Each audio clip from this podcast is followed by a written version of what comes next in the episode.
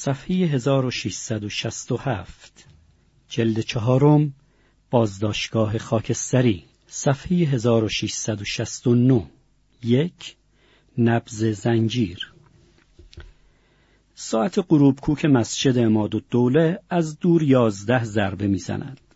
هوا دم کرده و تبدار است.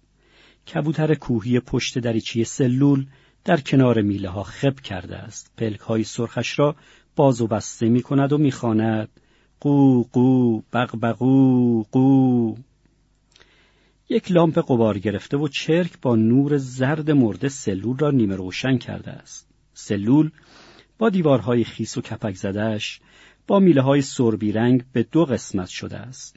در قسمت کوچکتر یک تخت چوبی پوسیده قرار دارد. مردی سریبوار با زنجیر روی تخت بسته شده است. مرد میلرزد، شیار عرق روی گردنش برق می‌زند، دود بنفش تیره از سیگار بین لبهایش رو به سقف می رود. مرد تکان می خورد. خشخش زنجیر در اتاق می پیچد. قلبش پیرهن کش چرکش را میلرزاند و با آن دنبالی زنجیر که از تخت آویزان شده میلرزد. نبز زنجیر تک تک می‌زند. آتش سیگار به لبهای خوش و قاچ قاچش نزدیک شده است. ته سیگار را در هوا تف می کند. ته سیگار می افتد روی چانهش و از آنجا بر تخت چوبی در کنار ته سیگار دیگری می غلطد. آخرین نازکاری دود در هوا می چرخد و محو می شود. سرکار، سیگار، سیگار، سرکار، سیگار. چهره خاکستری مرد در هم مچاله می شود. سیبک آدمش درشتر به چشم می خورد. سیبک در زیر گلویش بالا و پایین میسرد و اشک از گوشی چشمش رو به شقیقه و سپس از کنار گوشش قطره قطره روی تخت در کنار ته سیگارها میچکد.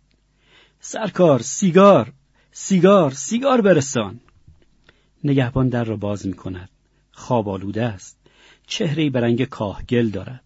سیگاری را که بین دو لب گرفته با دو انگوش می‌گیرد و بین لبهای اعدامی می‌گذارد. بکش! دو سه ساعت دیگر راحت می‌شوی. راحت. اشک از شقیقه مرد میگذرد و در پرتو نور مردی چراغ برق می‌زند. سیگار تکان می‌خورد. نگو سرکار نگو. تو نمیدانی دم مرگ بودن یعنی چه. و به سیگار پک می‌زند. نگهبان برمیگردد به سوی در خمیازه می‌کشد. گردنش را به چپ و راست و جلو و عقب تند حرکت می‌دهد. مهرهای گردنش صدا می کند. اگر زندگی اینقدر عزیز است چرا دست به کار خلاف زدی؟ کلا سرم رفت سر کار. کلا. داشتم برای شکم زن و بچم نان در می آوردم همه تان وقتی به دام میافتید همین حرفها را می‌زنید. آن موادی که از تو گرفتن برای سیر کردن شکم زن و بچهت بود؟ مال من نبود سرکار به خدا روحم خبر نداشت. نگهبان دستی به صورت کاهگلی رنگ خود می‌کشد. هر کس یک جور گل می‌خورد. من هم گول خوردم و آمدم شدم پاسبان. تو اگر امشب میمیری من مایی سه چهار بار با دیدن آدمهایی مثل تو جان به سر می‌شوم. برای چندر قاس چرا جان به سر می‌شوی سرکار؟ خدا نکند. خیال می‌کنی فقط تو یکی هستی؟ هر چند شب همین آش است و همین کاسه. نگهبان از در بیرون می رود. صدای خشک قفل به گوش می رسد. دود سیگار اعدامی چهره او را می پوشاند. می لرزم. قلبم تند می زند. دلهوره دارم. نوک انگشتانم را بر زیلوی کهنه کف سلول فشار می دهم. ضربان قلبم به نوک انگشتانم می دود. تک تک ضربه ها را روی زیلو حس می کنم. نور لامپ درست توی چشمم می زند.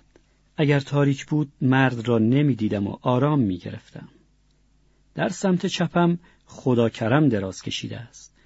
می‌دانم که بیدار است. او هم مثل من اولین شبی است که در سلول میگذراند. در سمت راستم اسماعیل تیغی خورناس می‌کشد. راحت و آسوده خوابیده است. بدون دلهوره، بدون دلواپسی. اجده های روی ساعد او پیچ و تاب می‌خورد. اسماعیل تیغی دست در خشتک خود می کند و می خاراند. سر اجده از لیفی شلوارش پیدا و ناپیدا می شود. دست از شلوار بیرون می آورد. اژدها در زیر فشار چانی او آرام می‌گیرد شب روی سلول افتاده است سکوت مثل کاغذ سیگار نازک است و با یک آه یک ناله و بغبغوی کبوتر کوهی پاره می شود. لب روی دندانهای زندانی خوش شده است. میغلطد میلرزد. در هوای دم کرده مرداد ماه مثل کسی است که بر قله پربرف کوهی دراز کشیده باشد. سیگار سرکار سیگار. چند ساعت دیگر بیشتر مهمانت نیستم. سیگار. گذشتن هر ثانیه مرا از آزادی از دنیای بیرون دور می کند این صدای دندان کیست که به هم می‌خورد؟ چق چق چق. چق چق چق. صدای دندان اعدامی است؟ نه این صدای دندان خودم است.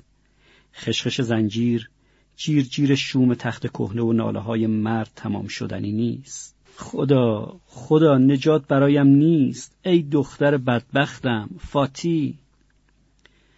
ثانیه ها مثل حلزون به در و دیوار چسبیده اند و جدا نمی شوند. زمان ایستاده است. برای من ایستاده است. برای مردی که در چند قدمی اعدام ایستاده زمان با شتاب می دود. او خورشید فردا را نمی بیند. آفتاب بر رگهای آبی دستش نخواهد تابید.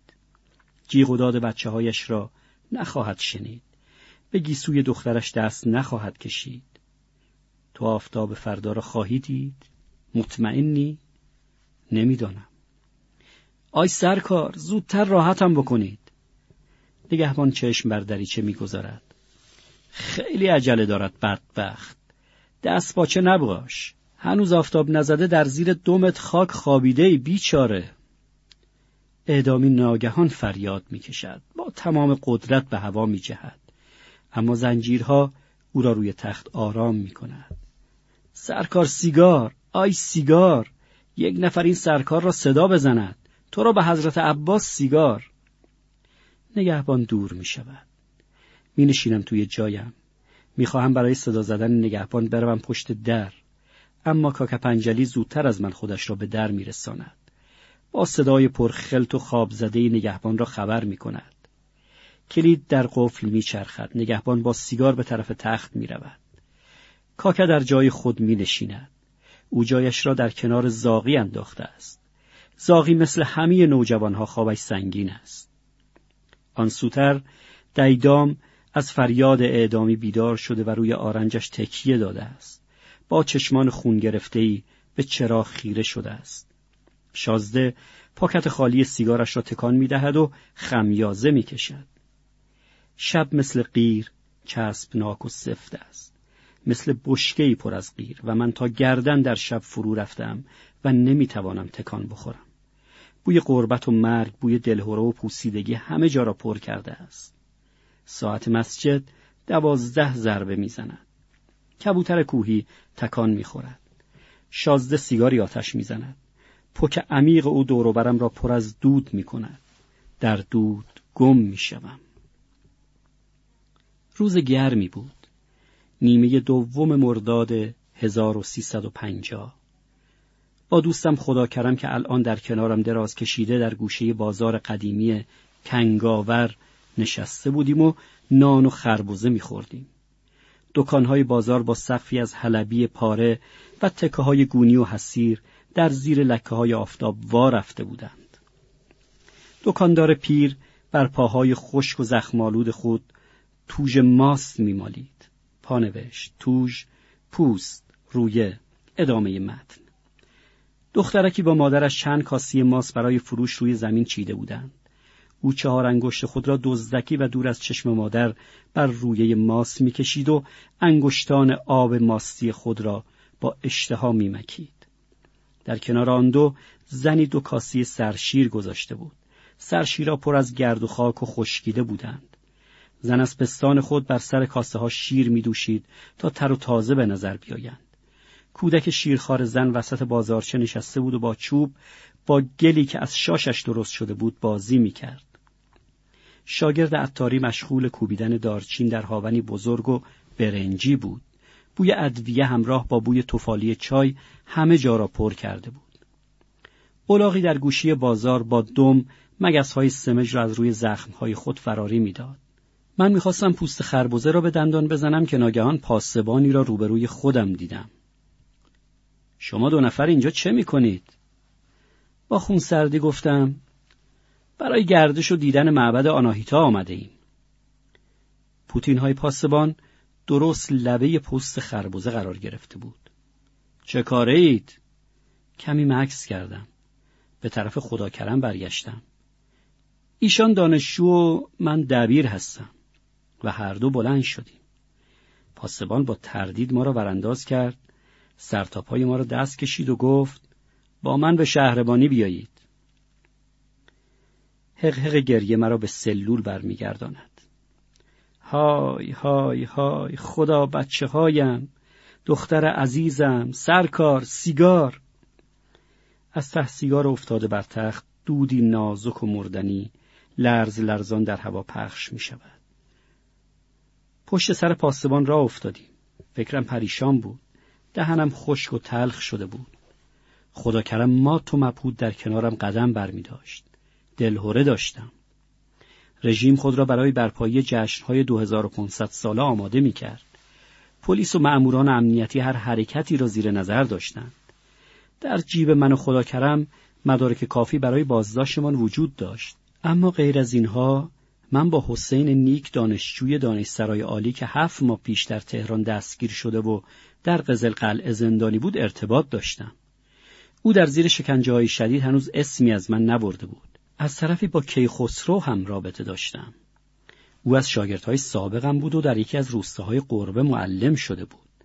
از طریق او قرار شده بود کان نعمت الله روستایی ساکن ویهج قربه برایمون اسلحه تهیه کند.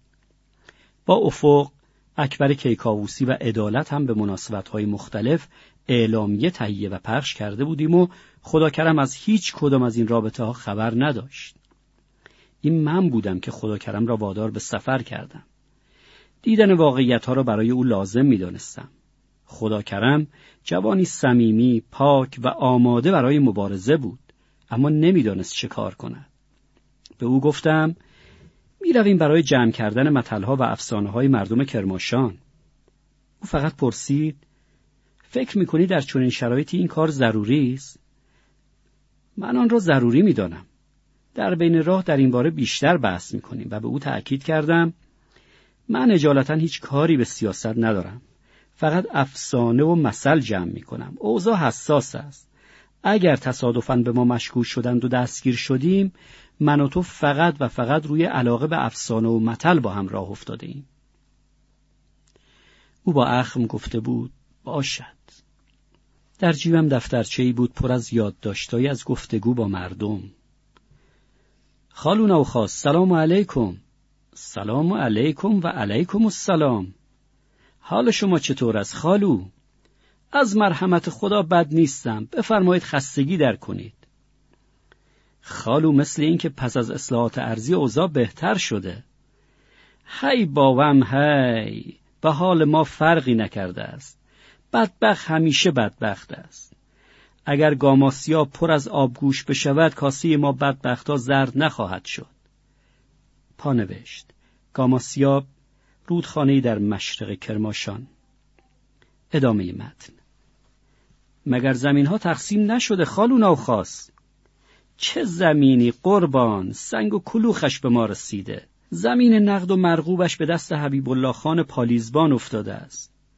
او به تنهایی از چهل و هشت شعیر زمین که مال صد و هشتاد و شیش خانوار روستایی است هشت شعیر زمین برداشته است. زمین نقد و خوشخاک. نه تنها زمین های خود او تقسیم نشده بلکه اجاره سالیانه و سرانه هم می‌گیرد. قبل از اصلاحات ارزی دویست تا دویست و پنجاه تومن می‌گرفت. حالا بابت اجاره چهارصد تومن از هر قطع زمینش طلب می کند. پانوشت شعیر هر دانگی برابر هشت شعیر است. ادامه متن. خالونا و سر چپقش را در کیسی توتون می کند و صرفه می زند. بله قربان ما آب خوردیم یعنی خوشنشین هستیم. فصلهایی که کشاورزی نیست ناچار می رویم به کارخانه بیستون. روزی ده ساعت کار می کنیم و هشت تومن می گیریم. آری برارکم گفتند اسرائیل بچه تقسیم می کند.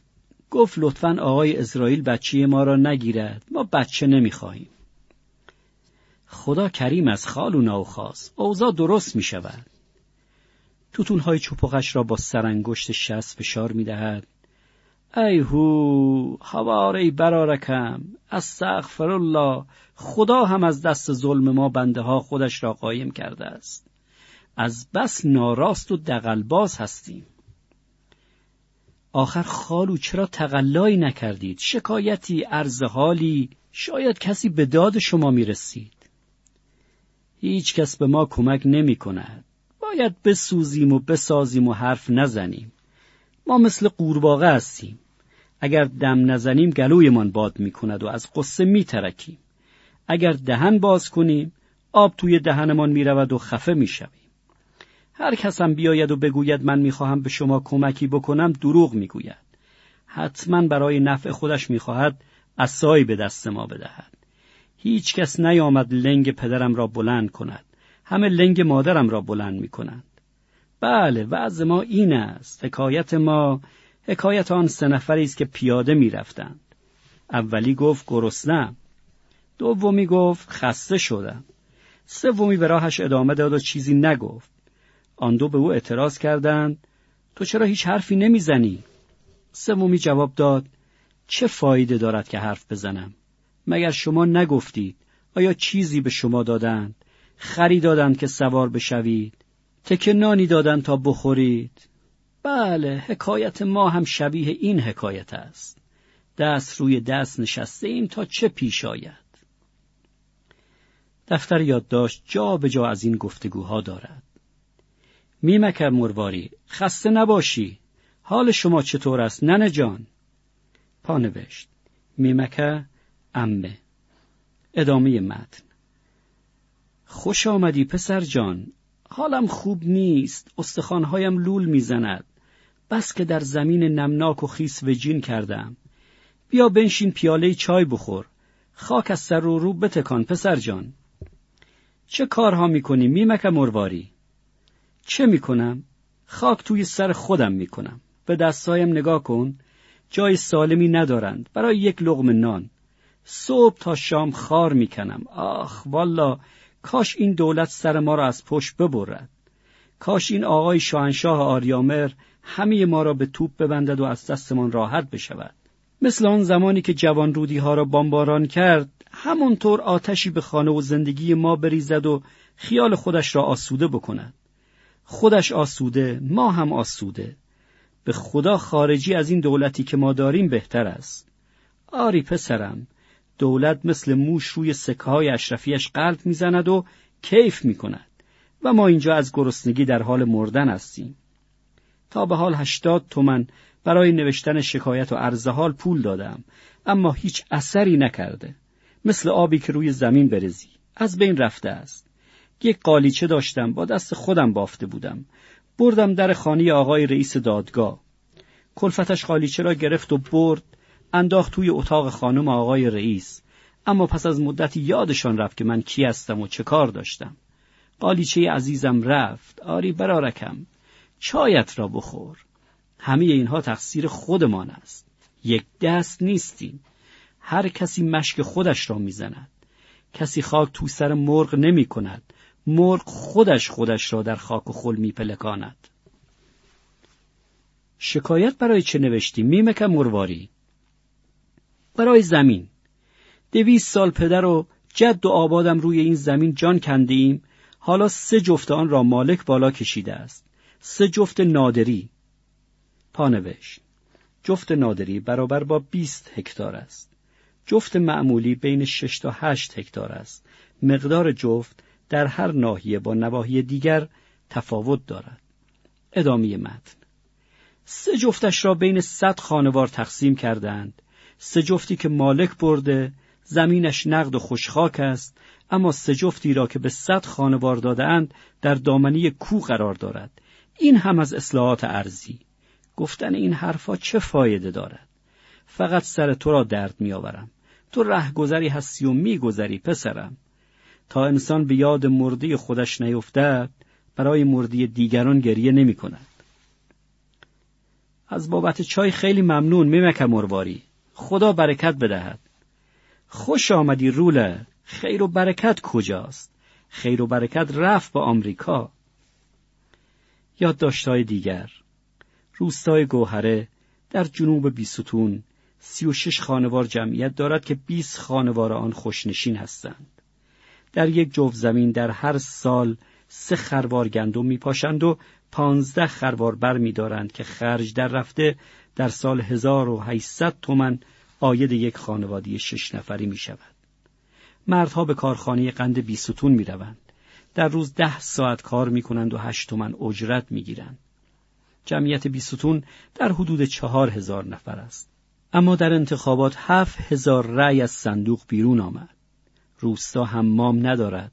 پزشک ندارد. سالی یک بار معموران برای مبارزه با مالاریا میآیند. یادداشت دیگر در روستای قرولی زنی با سه دخترش تپاله درست می کنند. دخترها روزها سطلی به دست می‌گیرند و دنبال گله میافتند. پشکل و لاس چهارپایان را برمیدارند و با کمک مادرشان گرده های از تپاله می‌سازند. خشک می‌کنند و پدرشان با الاغ به روستاها می‌برد و میفروشد. هر دو عدد را سه ریال می‌دهد. روستا پزشک ندارد. حمام ندارد. زخمی بر دست مادر دیده می شود که آن را با پارچه کثیفی بسته است. دوتا از دخترها مرتب صرفه می‌زنند. دفترچه را یک شب قبل از دستگیری خدا کرم از من گرفت و تمام مطالب آن را در دفتر خود نوشت. حال دو نسخه از آن به دست سواک افتاده است. شبی در تهران در خانه حسن فرخ بودم. او جوانی را که یک سر و گردن از من بلندتر بود معرفی کرد. خدا کرم از دوستان خوب ما دانشجوی رشته حسابداری نشستیم و از هر دری حرف زدیم از روستا از مردم محروم و مظلوم از انقلاب و در پایان او به من گفت من تا به حال به روستاها مسافرت نکردم به او گفتم این که کاری ندارد. راه بیفت تا از همین فردا بزنید به بیابان. پس از امتحانات خورداد ما برای آمدن حاضرم. قبول. در رفتار و گفتار او غرور عجیبی نهفته بود. شب نزد حسن ماندم. صبح که می‌خواستم از آنها خداحافظی کنم رو به دوست تازم کردم و گفتم خدا حافظ خدا مراد. نگذاش حرفم را تمام کنم. برگشت و با چهره پر از غرور و خشم تشرم زد خدا مراد جد و آبادته اسم من خدا کرم است از تشر او تکان خوردم خون به صورتم دوید بر خودم مسلط شدم و از اتاق بیرون زدم در بین راه با خودم فکر می کردم که آیا باید این جوان مغرور را بگذارم و بروم؟ خب من اسم او را اشتباه گفتم و در این مورد نظر خاصی نداشتم. آیا رفتار او درست بود؟ به خانه حسن برگشتم. هنوز سر سفره صبحانه نشسته بودم.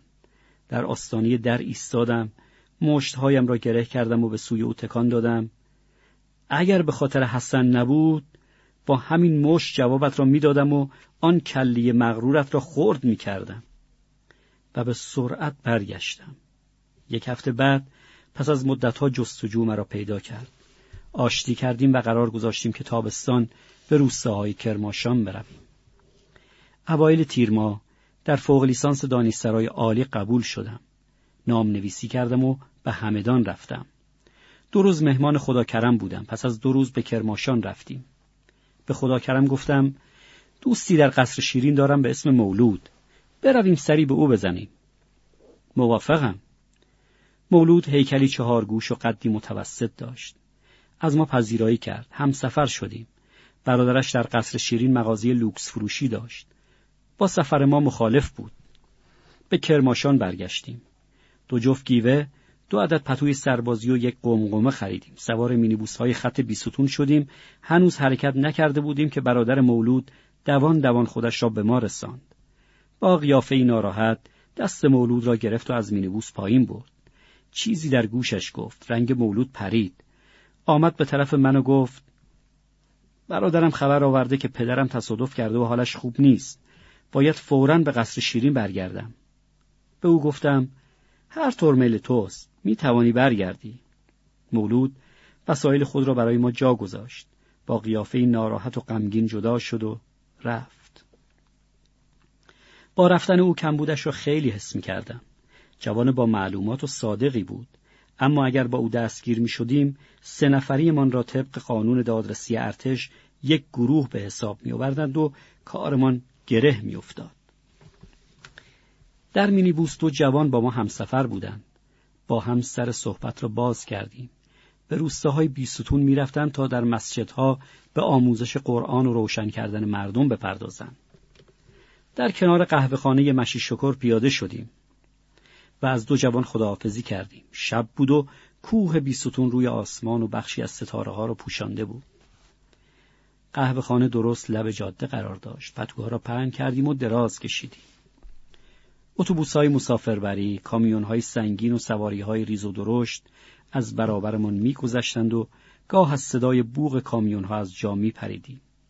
هر روز صبح زود پیش از برآمدن آفتاب مشه شکر چای و نان و پنیر می آورد و می خوردیم. ضبط صوتی را که همراه داشتم و شبها به دستش می سپردم از صندوقش در می آورد. به راه می افتادیم.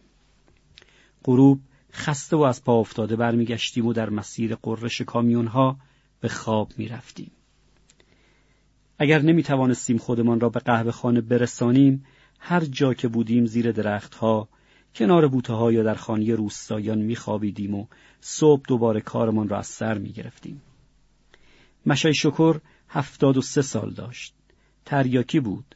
با کمک دو پسرش قهوه خانه را میچرخان. قهوه خانه چند قدم پایین تر از مجسمه هرکول آن سوی جاده قرار داشت. مشای شکر هر وقت نشه می‌شد روی نیمکت در برابرمان مینشست و افسانه و متل می‌گفت. پیرمرد بیازار و آرامی بود. هیچ وقت از ما نپرسید که چه کاره ایم. او نشانی روستاهای دور افتاده را به ما می‌داد، افراد سرشناس و پیرمردان قدیمی روستاها را معرفی می‌کرد تا سراغشان برویم. شبها زمین دوروبرمان را جارو و آب پاشی می‌کرد و مثل بچه های خودش مواظبمان بود. صفحه 1685 پاسبان ما را جلو انداخته بود و می‌برد. یک لحظه به فکر فرار افتادم اما پشیمان شدم. که انگاور شهر بزرگی نبود که بتوانیم چند روزی در آن مخفی باشیم.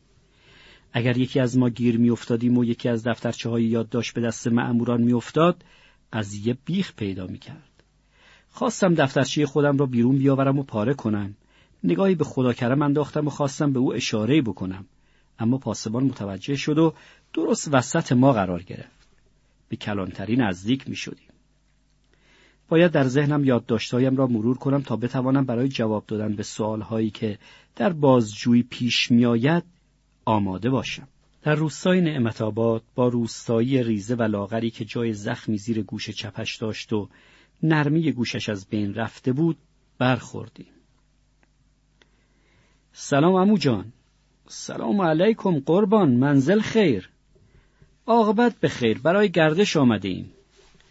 با تعجب سراپای ما را ورانداز کرد. گردش؟ در بیابان؟ جوانهای امروزی بیشتر به خیابان تمایل دارند آقایان هر کس یک جور علاقه دارد ما هم عاشق بر و بیابان شده ایم. اسم من کازم است سید کازم بوستانچی هستم بیایید برویم سر بوستان چند تا خیار چمره بخورید تا در این هوای گرم حالتان جا بیاید پانوشت خیار چمره خیار چنبر ادامه متن بوستان خیارش در کنار رودخانه‌ای که از پایین روستا میگذشت بود. سید کازم به طرف سنگی رفت. آن را کنار زد. با احتیاط دستش را زیر سنگ کرد. کاغذ مچاله شده بیرون آورد. پر از نمک بود. چند تا از خیارهای ترچک و نقلیش را چید. نشستیم به خوردن. زمین مال خودت است سید کازم؟ نه قربان اجاره دار هستم. اگر زمین مال خودم بود دیگر چه غمی داشتم؟ خیارها را کجا می فروشی؟ بار اولاغم می کنم و می‌برم بیستون. گاهی هم دور گردها می‌خرند و می‌برند کرماشان. دولت به تو زمین نداده است؟ زمین؟ نه خیر. به من زمین نداد چون آبخور هستم. خوشنشین هستم. وقتی آمدند و آمار گرفتند جلو اسمم نوشتند کارگر کشاورز. از من پرسیدند قبلا چه کاره بوده ای؟ برای ارباب کارگری می کردم. پس تو هم خوشنشین هستی و زمین به تو تعلق نمی‌گیرد سرنوشت من و بچه هایم با دو خط معین شد من کارگر کشاورزم نه کشاورز با این اسم را از زمین و زندگی محروم کردند چرا شکایت نکردی؟ به کجا شکایت بکنم؟ می شود بروم آسمان؟ خب رفتم پیش ارباب به او گفتم ای ارباب ما هم انسانیم. خب ما هم وقتی اربابی میمیرد در سوگ او گل به سرمان میمالیم. خب ارباب نشسته بود روی صندلی. یک صندلی برای خودش یک صندلی برای کلاهش. ارباب چه اربابی؟ گردن مثل خر چرچی صورت مثل لبوی تنیوری هر چه من می‌گفتم در جوابم می‌گفت خب عاقبت حوصلهش سر رفت و گفت سید تو زمینت کجا بوده آخر؟ تا من به یاد دارم تو همیشه عمله بوده ای جدن در جد. نزدیک ظهر بود. سید کازم با اصرار زیاد ما را به خانهاش برد. تلیت دوغ و تخم و روغن برایمان حاضر کرد و چای آورد. روی یکی از روزنامه هایی که به جای شیشه به پنجره چسبانده بود عکس پرویز پویان دیده می‌شد. سید کازم که متوجه نگاه های ما شده بود قند در چای زده و به دهن گذاشت و گفت او از خرابکارهاست. شاه گفته که هزار نفر بیشتر نیستند و فقط آشپزهای ارتش شاهنشاهی برای سرکوبشان کافی است. ناگهان با دقت به ما خیره شد. راستی شما برای چه کاری به این طرف آمده اید؟ برای جمع کردن قصه و متلهای روستایی. از همین قصه که شبها برای بچه ها می‌گوییم بله از همین ها خب این که چیزی نیست. می‌خواهی تا الان صد تا قصه برای شما بگویم. این چیزها پول هم می‌کند؟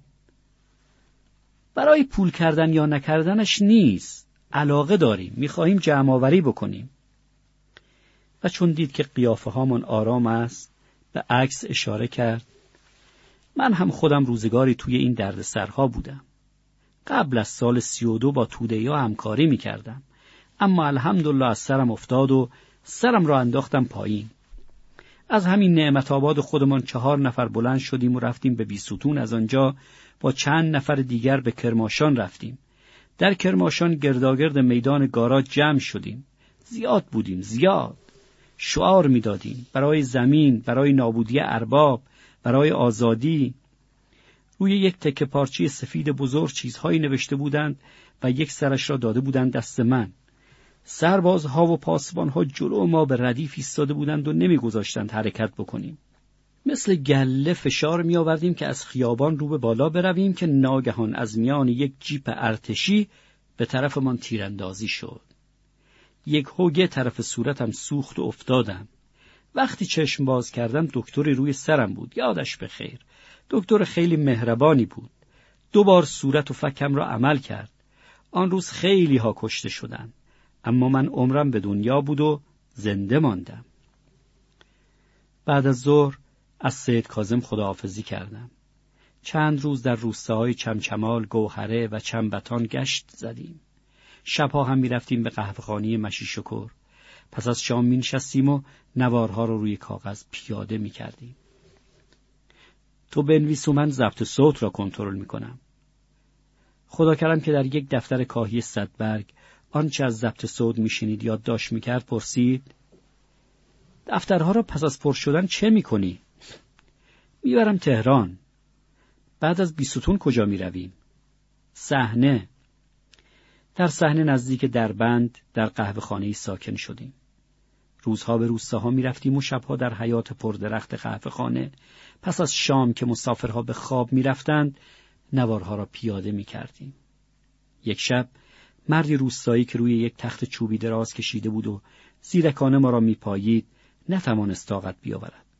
پتو را کنار زد و نزدیک ما آمد و نشست. سلام علیکم شب به خیر سلام علیکم پدر جان شب شما به خیر جناب عالی. من نوکر شما نورمراد هستم. نورمراد رستمی. اهل خود صحنه هستی؟ نه اهل دهات اطراف هستم. از میرازی آمدم.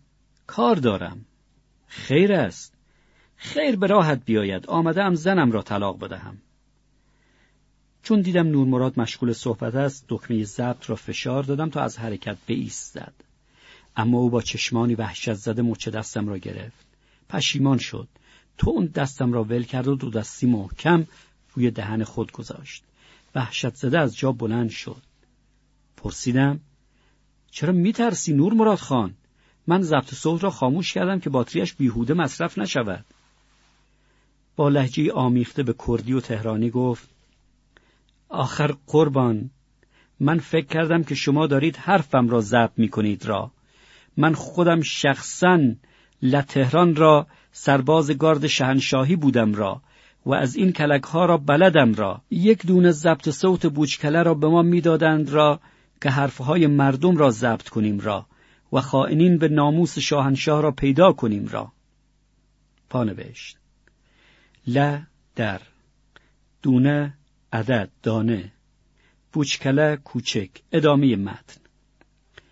چون خیلی وحشت زده شده بود ضبط صوت را به کار انداختم. او با شنیدن چند متل و شعر به زبان کردی آرام شد. با حیرت رو به من کرد و گفت ای برادر بد ندیده سرت به کهکشان فلک رسیده. یکی بود یکی نبود غیر از خدا کسی نبود. قصه هایش به درد ما نمی‌خورد چون آمیخته با داستانهای شب رادیو بود. می‌خواست با همدیگر نمایش اجرا و ضبط کنیم تا به قول خودش این بشود یک نمایش خوشی. تند و تند سربیخ گوش خدا کرم میگذاشت و آهسته به او دستور می‌داد. من می‌گویم آقا تو بگو بله. او می‌گفت آقا و خدا کرم جواب می‌داد بله. بیا یک نمایش حسابی بازی کنیم. بله. ناگهان چیزی به خاطرش آمد. آها ای آقایان را من فردا زنم را یکی دو ساعت دیرتر طلاق می‌دهم را تا او هم در نقش یک زن را با من حرف بزند را. و قصی خوبی ضبط بشود را. البته باوی جنم را هم میآورم که زیادتر بشویم را و سر و صدای خوبی بکنیم را. پانوشت. باوی جنم پدر زن. ادامه متن. آخر نور مراد خان. ما نمایش نمی‌خواهیم. فقط متلهای کردی لازم داریم. صبح زود نور مراد از قهوه خانه بیرون زد. پس از نیم ساعت برگشت و گفت حضور آقایان خودم را عرض دارم را. بفرمایید نور مراد خان. برای طلاق دادن زنم را دو نفر شاهد را لازم دارم را. من خدا کرم به سوی محضر را افتادیم. ساعت سه ضربه می‌زند. پرتو آبی قلیز آسمان از پشت میله ها روی پرهای کبوتر کوهی افتاده است. خدا کرم بر آرنج تکیه می‌دهد. خواب است. یواش یواش به خودش میآید احساس می کند که در سلول است رو به سقف دراز می کشد و چشمانش را می بندد. کاک پنجلی به کناراب می رود. کناراب در ندارد. شیر به شرشر دائمش ادامه می دهد. اجده های روی ساعد اسماعیل تیغی یک لحظه می رود زیر پتو. صدای خاراندن به گوش می رسد. اجده ها از زیر پتو بیرون می آید. پتو به کناری پرت می شود. اسماعیل تیرکش می رود به کناراب. با سر و صدا خود را خالی می کند. بوی خفه و تندی در اتاق می پیشد. دلم به هم می خورد. اجده دور گردن آفتاب حلقه زده است. اسماعیل تیغی هول هولکی خود را می شوید و می رود زیر پتو. اجده سر به زیر پتو می کند و به خواب می رود. زاغی در خواب دندانهای را به هم می فشارد. صدای جیر جیر دندانهایش گوشت جانم را آب می کند. خدا کرم تاق باز دراز کشیده و آرام است. جغدی از دور جیغ می کشد. بو بو بو توی محضر زن نور مراد خودش را در چادر نماز کهنه پیچیده بود. جستش کوچک بود. به اندازی یک دختر ده ساله. پدرزن نور مراد افسار یک بره مردنی را در دست داشت. بره بر آجرهای کف محضر شاشیده بود. سرش را زیر میز محضردار کرده بود و تند و تند نشخار می‌کرد. بره را برای رشوه دادن به محضردار آورده ایم را. محضردار که چشمانی آبچکان و سرخ داشت سبیل های بلندش را تاب داد و رو به نور مراد کرد نور مراد رستمی میرازی فرزند کسلی آیا دلایل دیگری برای طلاق دادن زن خود دارید؟ نورمراد دستی به سر بره که داشت زانوی او را لیس می‌زد کشید و گفت بله قربان را تا به الان را هر چه گفتم به جای خود باشد را اما یک دون ایراد گاو را دارد این زن را که اصلا زبان باز نمی کند را. اصلا حرف نمی‌زند را. خودش را کرده است دختر پادشاه را مثل دختر پادشاه را. فیس و افاده دارد را. کتکش هم که می‌زنم را و تاپ و توپش می‌کنم را دوباره قصه نمی کند را. این زن نیست را. بلکه یک دونه موش مرده است را. پانوشت. گاو بزرگ. دواره دوباره. قصه حرف زدن. ادامه متن. محضردار خندید و چشم از بره برداشت و رو به زن پرسید سریا برگفتی فرزند علی اوسد آیا این مرد درست می‌گوید؟ صدا از دیوار در میآمد اما از سریا در نمیآمد. من و خدا کرم به عنوان شهود با اسمهای مستعار دفتر را امضا کردیم و به قهوه خانه برگشتیم. به سوی روستای جیهون آباد روانه شدیم. در مینیبوس مردم ماتم زده و پریشان از واقعی وحشتناک حرف می زدن. آخر بگو ای عزیزلی این شر چه بود به راه انداختی؟ این مصیبت چه بود که به پا کردی؟ عزیزلی چه کرده مادر جان؟ دیگر چه می‌خواستی بکند؟ یک راست از سربازخانی کرماشان آمد چهار نفر را با تفنگش کشت و فرار کرد. چرا دست به این کشتار زد؟ بدبختی شید شده بود زده بود به سرش.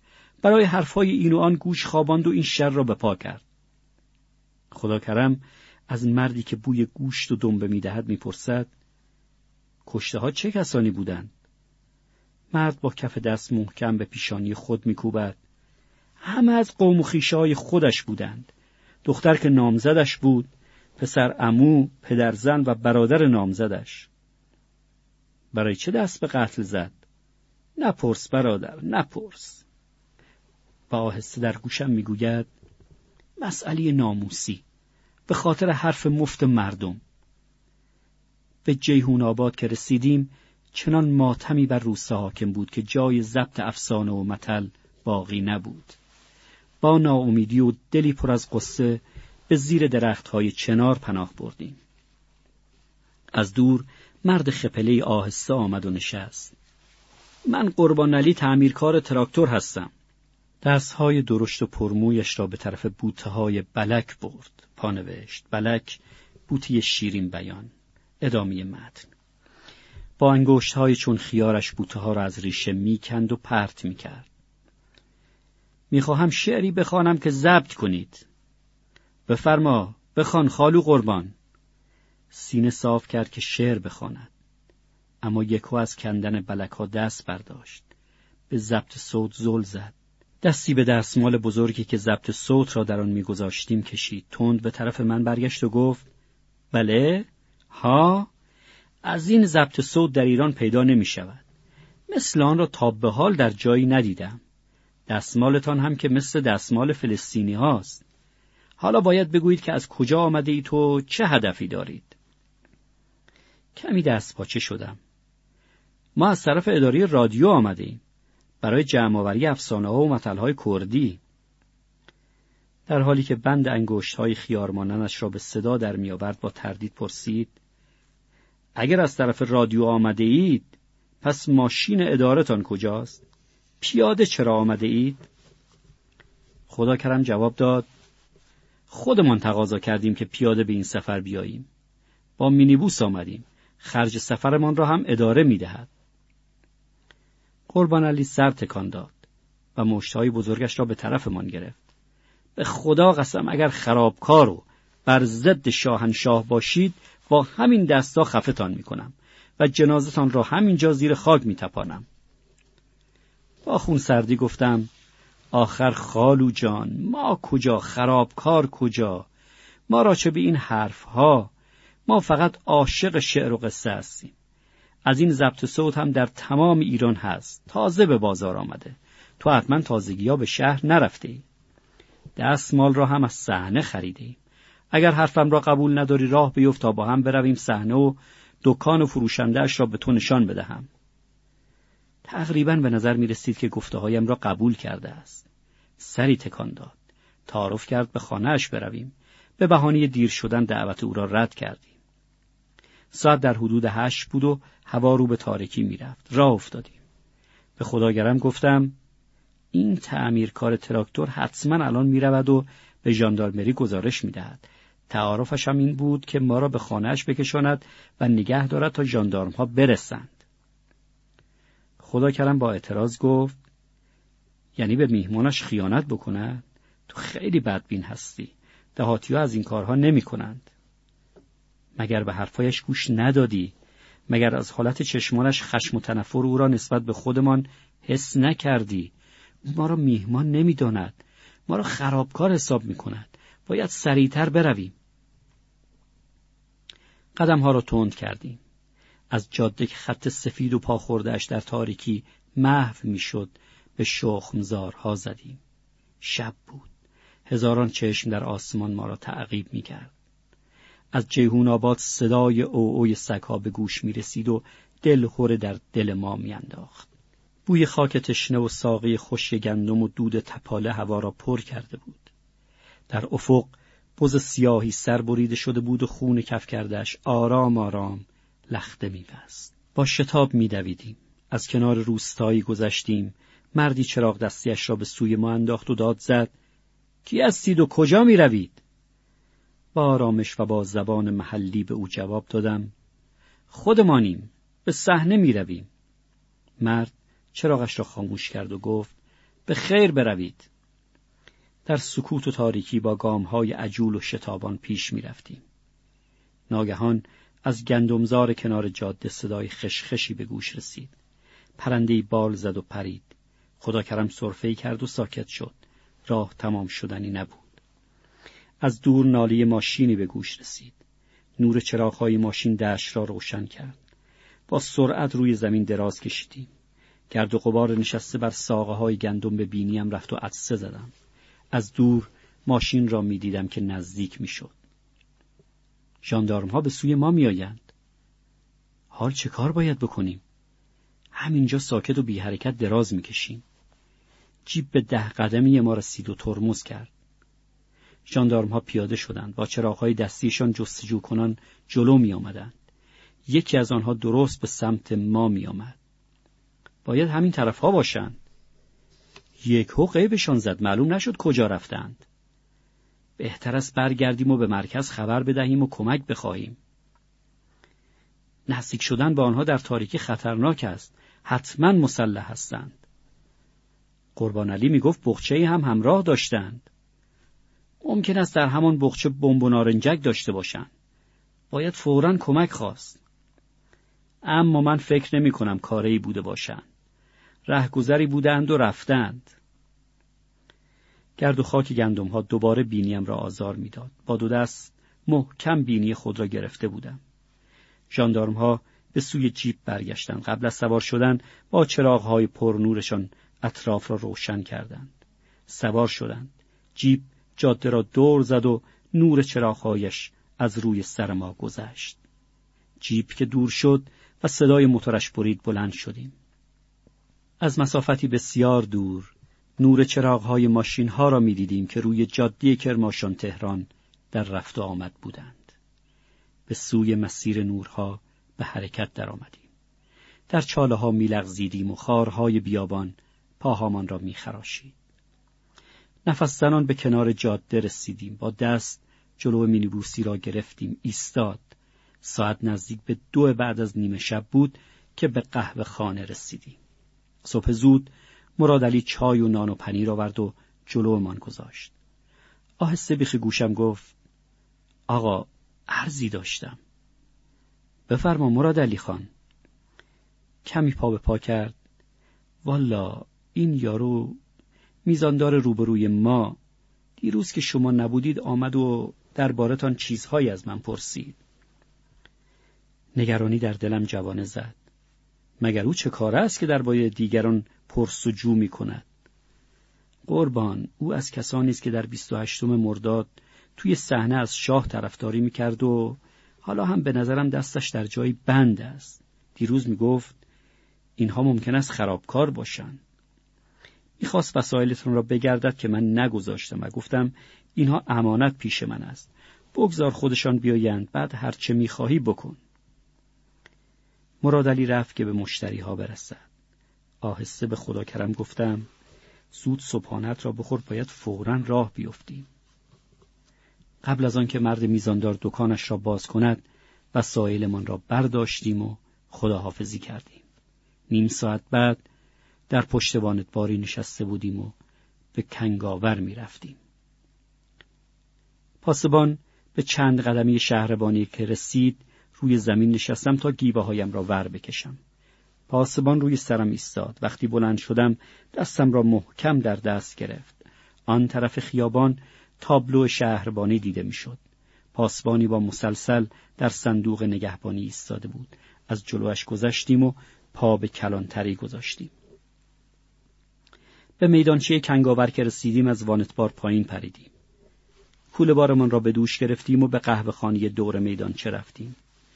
چای که میخوردیم خدا کرم گفت تمام تنم میخارد. لباسهامان خیلی چرک شدند. الان می‌روم و یک جعبه پودر و صابون می‌خرم. به طرف روستای فش را افتادیم. در کنار نهری نشستیم. لباسها را بیرون آوردیم. درز لباسهامان پر از شپش بود. لباسها را با پودر شستیم. جلو آفتاب پهن کردیم. سر و تنمان را صابون زدیم. لباسهامان را هنوز خشک نشده پوشیدیم و حرکت کردیم. در روستای فش خال مریم در کنار بستر پسرش ماتم زده نشسته بود. دو ماه هست در تب می سوزد دکتر نبرده ای؟ دکتر دکتر کجا ببرم؟ دکتر برای ما بدبخت ها نیست. هیچ چیز برای ما آسمان جل ها نیست. ایران مثل سفره است که سه جور غذا در آن گذاشته باشند. اول چلو مرغ دوم نان و سبزی سوم نان خشک. چلو مرغش برای پادشاه و دربار و رئیس رو اساس نان و سبزیش مال مردم میانه حال و اهل اداره است. نان خشکش هم نصیب ما رعیت هاست. ما را بالای سفره یا وسط سفره راه نمی‌دهند. همین پایین باید بنشینیم. اجدادمان هم پایین نشین بودند و نان خوش خوردند. آری برادر پدرم دکتر پول می‌خواهد. پول بدکردار. بعد هم نسخه می نویسد و می‌گوید برو سوپ مرغ بخور. سوپ مرغ بالای سفره جلو دهن پادشاه است و من دستم به آن نمی‌رسد. این بچه را باید ببرم شهر اما وسیله کجاست؟ مگر فقط پسر تازه جوان من مریض است؟ توی این روستا 20 نفر مریض هستند. ما باید به درد خودمان بمیریم. از روز ازل روی پیشانی ما نوشته برو به درد خودت بمیر و دم نزن. دوای کردی هم خیلی به او دادم اما افاقی نکرده. نشستم تا پسر نوسمرم بمیرد. سپردم به دست خدا. خودش می‌داند. می‌گیرد بگیرد. پس می‌دهد بدهد. خودش داده خودش هم می‌گیرد. خدا کهن خداست. هرچه بخواهد می‌کند. به تازی می‌گوید بگیر به خرگوش می‌گوید در رو. همه چیز دست خودش است. پسر با رنگ محتابی چشمان تبدار و بیحالش را به مادرش دوخته بود و دم نمی‌زد. از میان وسایلمان مقداری قرص ویتامین و مسکن و کمی پول به خاله مریم دادیم و بلند شدیم که برویم. پسرک تکان خورد. دست به سوی من دراز کرد. نیم خیز شد و نالید. آقا و از پشت افتاد و از حال رفت.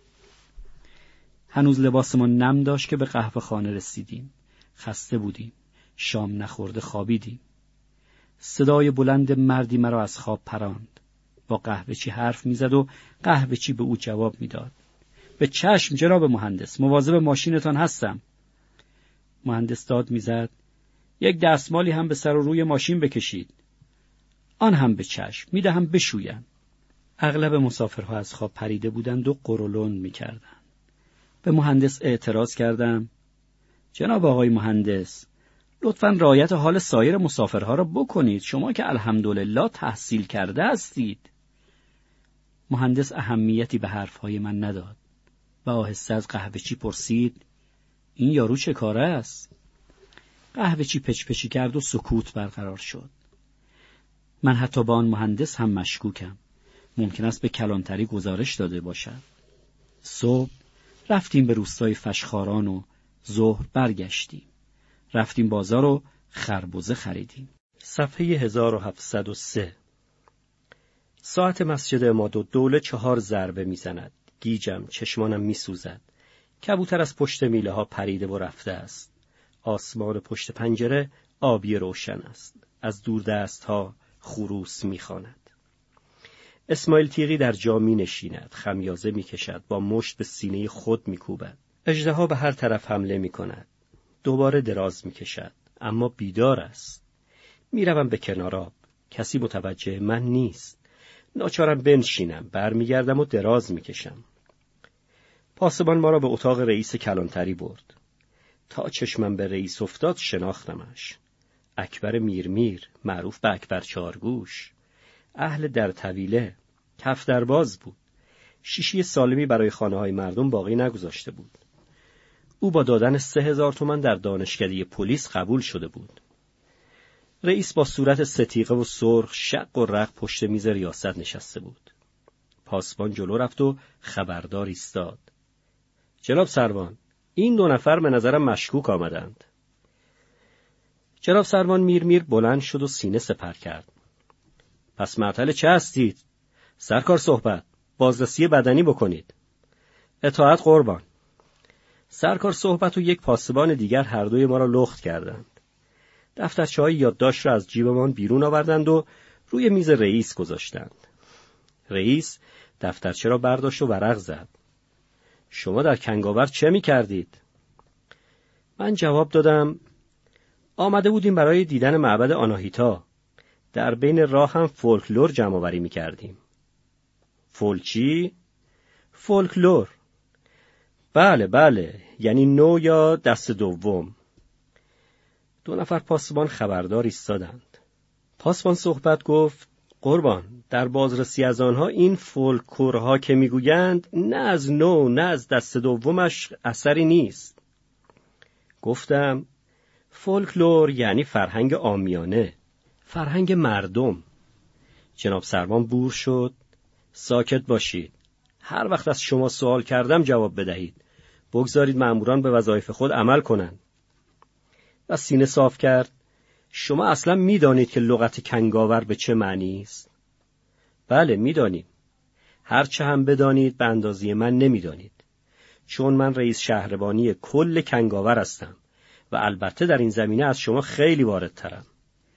و دستها را به پشت برد و نگاهش را روی سقف گرداند. کنگاور در اصل کنگرآور بوده است. چون در این حوالی کنگر زیاد به دست می آید. آب دهنش را جمع جور کرد و چه خورش کنگر اینجا می‌خوریم. این حرف من کاملا مستند است چون از یک توریست انگلیسی شنیدم. یکو گوشش را خاراند. شما در کجا منزل دارید؟ در قهوه خانی دور میدانچه. رو کرد به پاسبان صحبت. سرکار صحبت. بروید قهوه خانه و هر آنجا دارم بردارید و بیاورید. پاسبان دست بالا برد. عقبگر کرد و از اتاق بیرون پرید. چند دقیقه بعد وسایلمان را آورد. گره پتو را باز کرد. ضبط صوت را بیرون آورد و روی میز رئیس گذاشت. رئیس دو سه بار روی دکمه های ضبط صوت فشار آورد. عاقبت نوار به حرکت آمد. پادشاه گفته ای وزیر دلم درد می کند. باید بروم کنار آب. تو با شمشیر در کنار آب بیست و مواظب باش که هر وقت گنجش خواست از پایین بیرون بیاید با شمشیر بزنید و شقش بکنید این لعنتی را. ملوچ ناگهان از کون پادشاه در آمد و جناب سروان با مش روی دکمه ها زد. ضبط صوت ایستاد. رو کرد به پاسبان ها که با اشتیاق سر تاپا گوش شده بودند.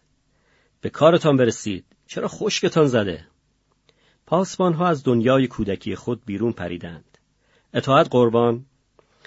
از میان پتوی خدا کرم یک خنجر بیرون افتاد. من موافق با آوردن خنجر نبودم اما خدا کرم آن را برای مقابله با حمله احتمالی حیوانات درنده و دزدها آورده بود. جناب رئیس با دیدن خنجر و وسایلی مثل چسب زخم و بسته های قرص و دواگلی یکه خورد. سرکار صحبت گزارش تهیه کنید. چشم جناب سروان. ما را در جیپ شهربانی کنگاور نشاندند. یک مأمور مسلح در کنار من و خدا کرم نشست. صحبت پاسبان و یک مأمور دیگر با مسلسل در جلو نشستند. راننده که لباس شخصی داشت جیپ را به حرکت درآورد. سر جاده اصلی که رسیدیم راننده که دماغ پسی داشت به پاسبان صحبت گفت سرکار سیگار نداریم چند پاکت بخر پانوشت پسی بینی پهن و له شده. ادامه متن. پاسبان صحبت به جانب من برگشت. شما حتما سیگاری هستید. پول بدهید تا سیگار بخرم. من گفتم ما سیگاری نیستیم.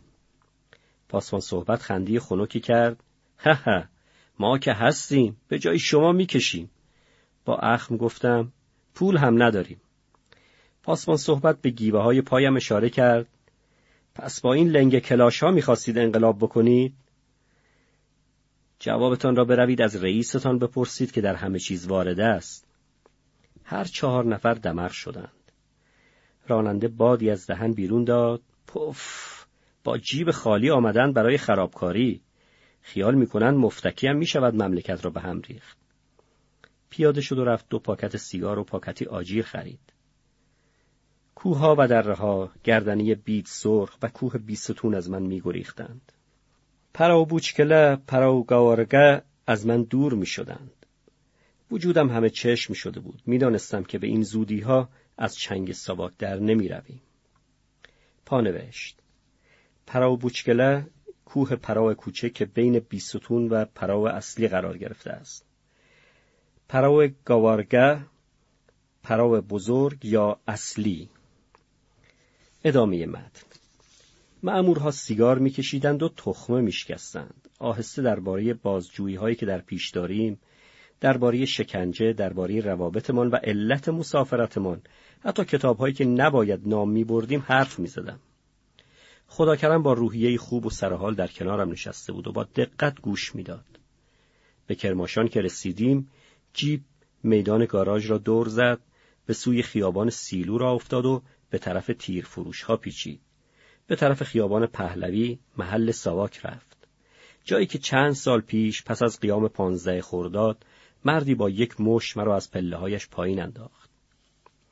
جیب در برابر ساختمان ساواک ایستاد. پاسبان صحبت پوست تخمه را از سینه و پاهای خود تکاند و مانند شکارچی مغروری که شکارهای چاق و چله را به در خانه ارباب ببرد باد در قبقب از جیب پیاده شد. پشت در رفت و با علامتی مخصوص در زد. تتک تک تک تتک تک تک در باز شد. کله بیرون آمد. دو سه کلمه حرف رد و بدل شد و در را کاملا باز کردند. ما را همراه با گزارش کلانتری و پتوهای وسایلمان تحویل دادند. مأمورهای جدید با لباسهای شخصی دورمان را گرفتند. از حیات بزرگ و پردرختی که مأمورهای مسلح به مسلسل سبک در آن قدم می‌زدند گذشتیم به اتاقی وارد شدیم. پشت میز بزرگی از چوب گردو مردی کوتاه قد و چاق با صورتی گرد و بشاش نشسته بود. گزارش را گرفت و خواند رو کرد به من اهل کجا هستید؟ کرمانشاه در کنگاور چه می کردید؟ رفته بودیم گردش. وقتی حرف می‌زد دهنش به طرف چپ کج می‌شد. تلفن روی میز زنگ زد. رئیس خپله در ضمن سوال کردن به تلفن هم جواب می‌داد. تلفن قرمزی به صدا درآمد. رئیس گوشی را برداشت. بله خودم هستم. رنگش پرید. حالت بشاشش را از دست داد. از جا بلند شد. چند نفر را صدا زد و تند بیرون رفت. معموری آمد و ما را به اتاق دیگری برد. یک بخاری نفتی در گوشی اتاق قرار داشت. هیچ چیز دیگری در اتاق نبود. به خدا کردم اشاره کردم که حرف نزند. احتمالا در بخاری میکروفون کار گذاشته بودند. یک رو به ساعت بعد به سراغمان آمدند. در که باز شد جوانی مو قرمز با چشمانی آبی داخل شد و گفت امشب تکلیف شما را معین می‌کنیم. همراه من بیایید. بیرون رفتیم. یک جیپ ارتشی زیر درختها ایستاده بود. ما را سوار کردند و از ساواک بیرون بردند. جیپ به خیابان ستاد رسید. فکر کردم حتما ما را به زندان ارتش تحویل می‌دهند. اما به دوراهی پادگان صالح آباد که رسیدیم زدیم به خیابان دلگشا و رو به میدان فردوسی رفتیم. جیب میدان را دور زد و به طرف پایین شهر سرازیر شد. دو مأمور در جلو و یکی در کنار ما نشسته بود. دنیای بیرون برایم یک بار جالب و دیدنی شد. با اشتیاق به خیابان، به مردم و به مغازه ها نگاه می کردم.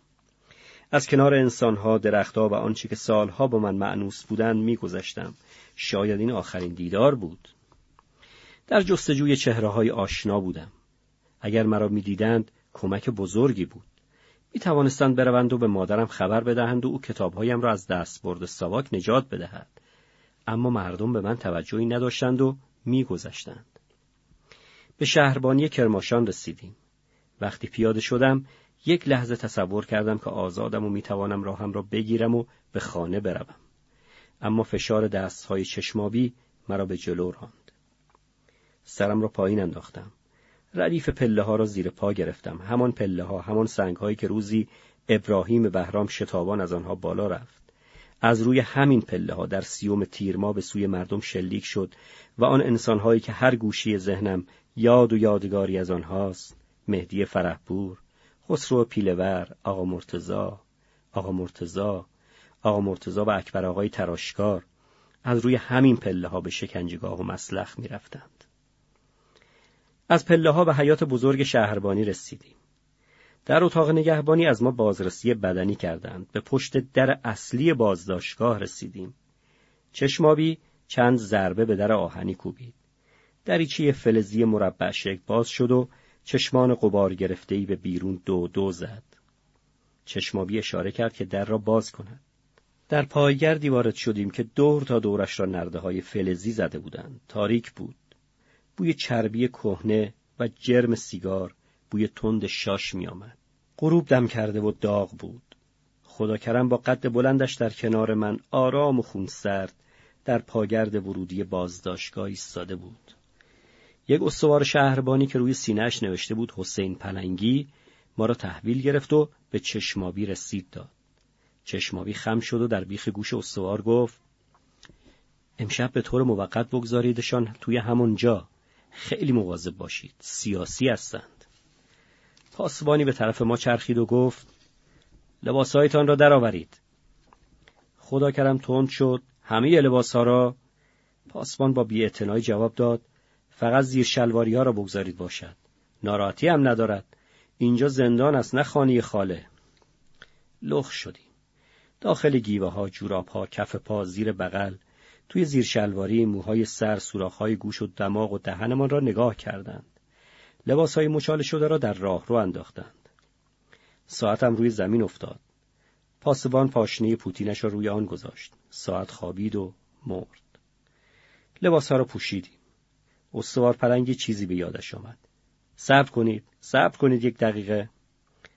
برقی از کشو میزش بیرون آورد. نام و نام خانوادگی و میزان تحصیلاتتان را یادداشت کنید.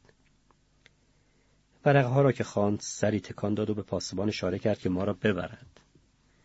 دنبال پاسبان از چند راهرو تنگ و تاریک و بدبو گذشتیم. در ته راهرو که تا نیمه خیسیده بود و جا به جا آجرهای کهنش بیرون زده بود ایستادیم. پاسبان کلیدش را در قفل سیاه و بدهیبتی چرخاند. کلون را کشید و ما را به داخل اتاق هل داد و فریاد زد. اسماعیل آی اسماعیل این دو نفر امشب مهمانت هستند امانتی اند. از داخل دود و دم اتاق که با نور کمرنگی روشن شده بود صدای دریده و لاتواری جواب داد. آی به چشم سرکار مطمئن باش قربان. و جلو آمد. ما را که دید با لحنی کشدار و لوس گفت به کلبه خاکستر نشین ها خوش آمدین.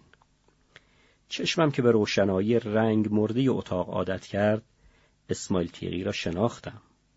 همان چهره لاغر و روباه مانند با خط قهوه‌ای رنگ زیر گردنش با همان چشمان پرشرارت و دریده سنش بالا رفته بود شکسته و کمی خمیده شده بود.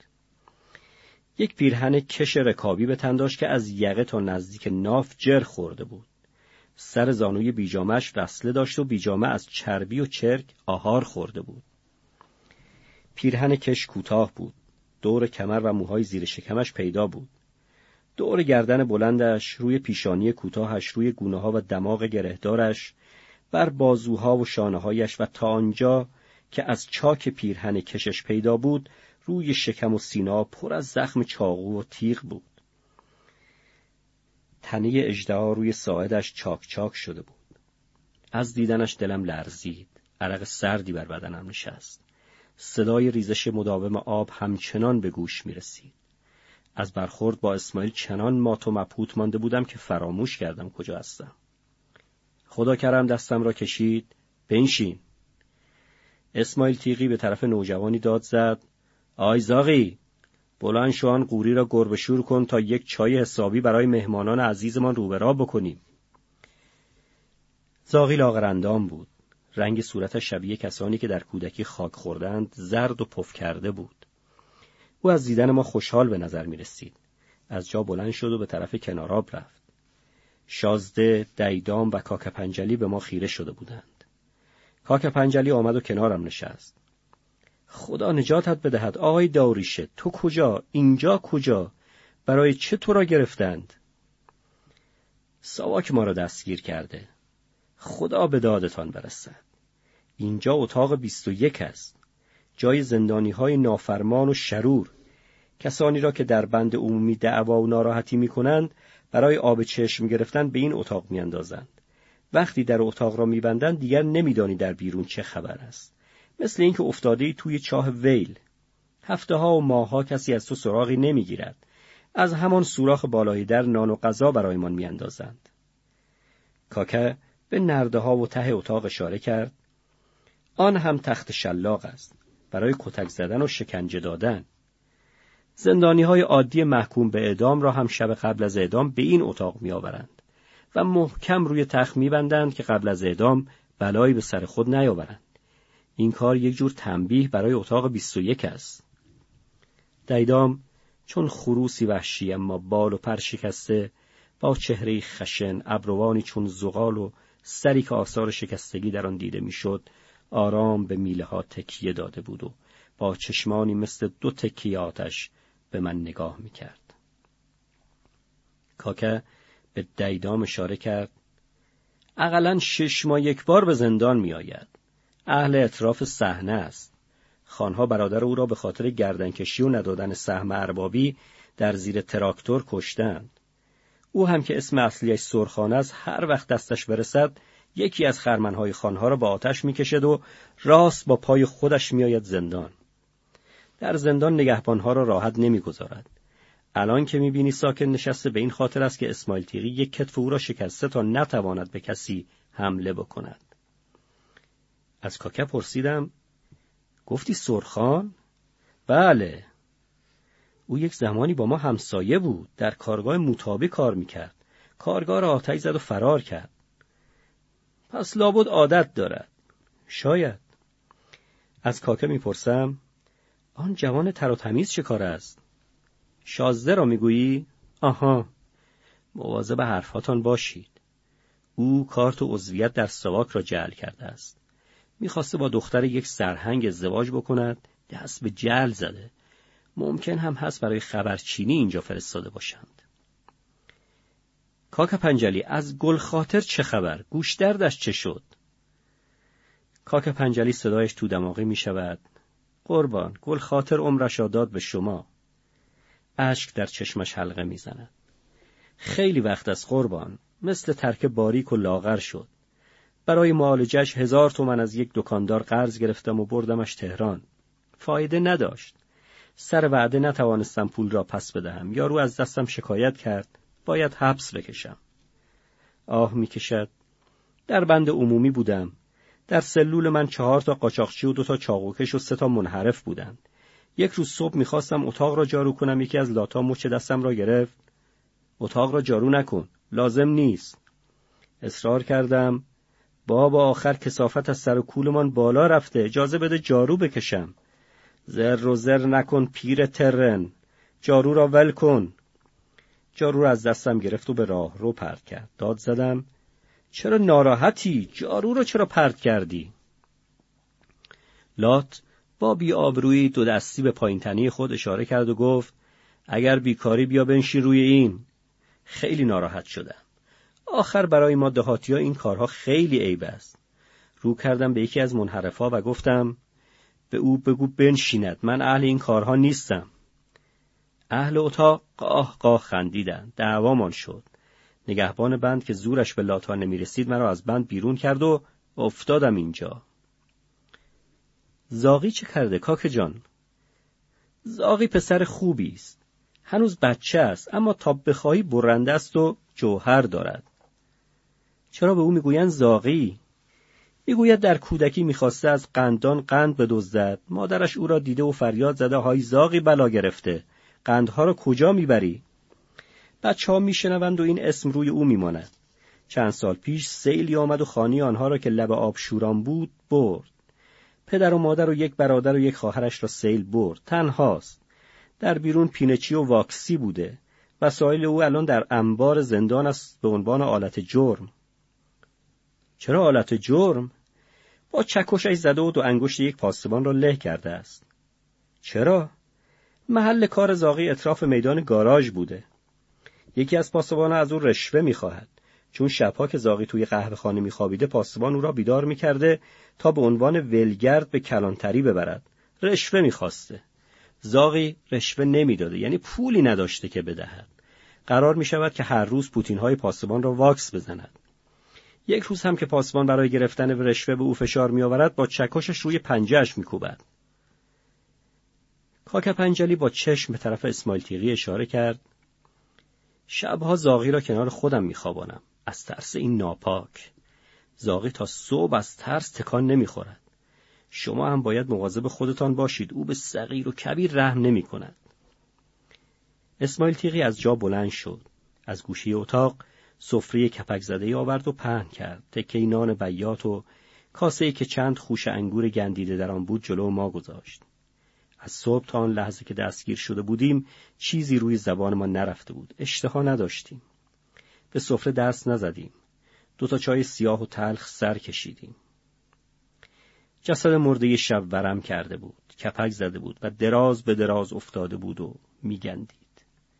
قباری خاکستری دور لامپ نیمه جان را گرفته بود. آب از شیر هرز دستشویی شرشر دلهور آوری داشت. سرخان با صورتی مثل سنگ نشسته بود. نگاه متوار اسماعیل تیغی در هر زاویه‌ای فرو می‌رفت. گوشهای شازده با هر پچپچهای تیز می‌شد. فکر درباره بازجویی های آینده راحتم نمیگذاشت. موقع خواب کاکا پتوی زاغی را بین خودش و دیوار پهن کرد. زاغی مثل کودکی که بغل پدرش بخوابد آرام چشم به هم گذاشت. به خدا کرم آهسته گفتم تو بین من و کاکه بخواب. چرا؟ راحت تر میخوابی. باشد اسماعیل تیغی پتویش را کنار من انداخت. سرخان و شازده رو به روی ما خوابیده بودند و پاهاشان به پاهای ما می‌خورد. تازه دراز کشیده بودیم که صدای قدمهای تند و در هم بر همی در راه رو پیچید. اتاق آن سوی نرده درش به شدت باز شد. چهار پاسبان در حالی که لنگ راه را و سرخی را روی سر مردی کشیده بودند و محکم از هر دو طرف او را فشار می‌دادند داخل شدند. لنگ را از روی صورت مرد کنار زدند او را به جانب تخت بردند. مرد تقلا می کرد، مینالی، دست و پا می‌زد. پاسبان ها با سرعت او را به تخت بستند و قل و زنجیرش کردند. یکی از ها سیگاری آتش زد و بین لبهای لرزان و سربی رنگ مرد گذاشت. ها بیرون رفتند. کرون پشت در فلزی با صدای خشکی انداخته شد. ها دور شدند. نشستم توی جایم. پس از من خدا کرم و کاکه و سپس بقیه توی جاهاشان نشستند. اسماعیل تیغی نگاهی به طرف تخت انداخت و دوباره دراز کشید. کارش تمام است. سه چهار ساعت دیگر ریغ رحمت را سر می‌کشد. کاکه در حالی که به سوی زنجیری اشاره می‌کرد گفت با این بدبخت در بند عمومی هم اتاق بودیم. منتظر دادگاه تجدید نظر بود. جرمش چه بوده کاکه پنجلی؟ راننده سواری بوده از قصر شیرین می آمده در پاسگاه سرخ دیزه جلوش را می گیرند. مواد خیلی زیادی توی ماشینش جاسازی کرده بودند. خودش به من می‌گفت مال صاحب ماشین بوده که فرار کرده و رفته عراق. دود سیگار اتاق را پر کرده است. دود آرام از کنار لبها و بینی اعدامی بالا می رود. اشک از گوشه پلکایش رو به شقیقهای سرازیر می شود. آه می‌کشد خدا خدا خدا دریچه فلزی روی در باز می شود. چشمان نگهبان اتاق را دور می‌زند. بخوابید زودتر توی جاهامان دراز می‌کشیم. صفحه 1721 دو بند صدای ضربه های ساعت غروب کوک مسجد اماد و دوله از پشت دیوار زندان به گوش می رسد.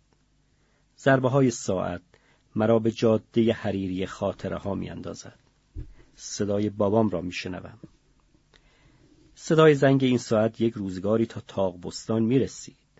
خدا لعنت کند انگلیزه ها را که یک چیز خوب برای ما نگذاشتند. به این ساعت هم رحم نکردند. ساعت دو تا زنگ داشت. زنگ بزرگ درست سر ساعت زنگ می‌زد. زنگ کوچک نیم ساعت ها را خبر می‌داد. هر دو زنگ را خدا بیامرز اوسا میتی آهنگر از آهن شور ساخته بود. رمز و رازش را خودش می‌دانست و آن را هم با خودش به گور برد. زنگ بزرگ را که انگریزی ها کندند و بردند عتیقه بود. حالا فقط زنگ کوچکش کار می کند که روی ساعت میزان شده و ضربه می‌زند.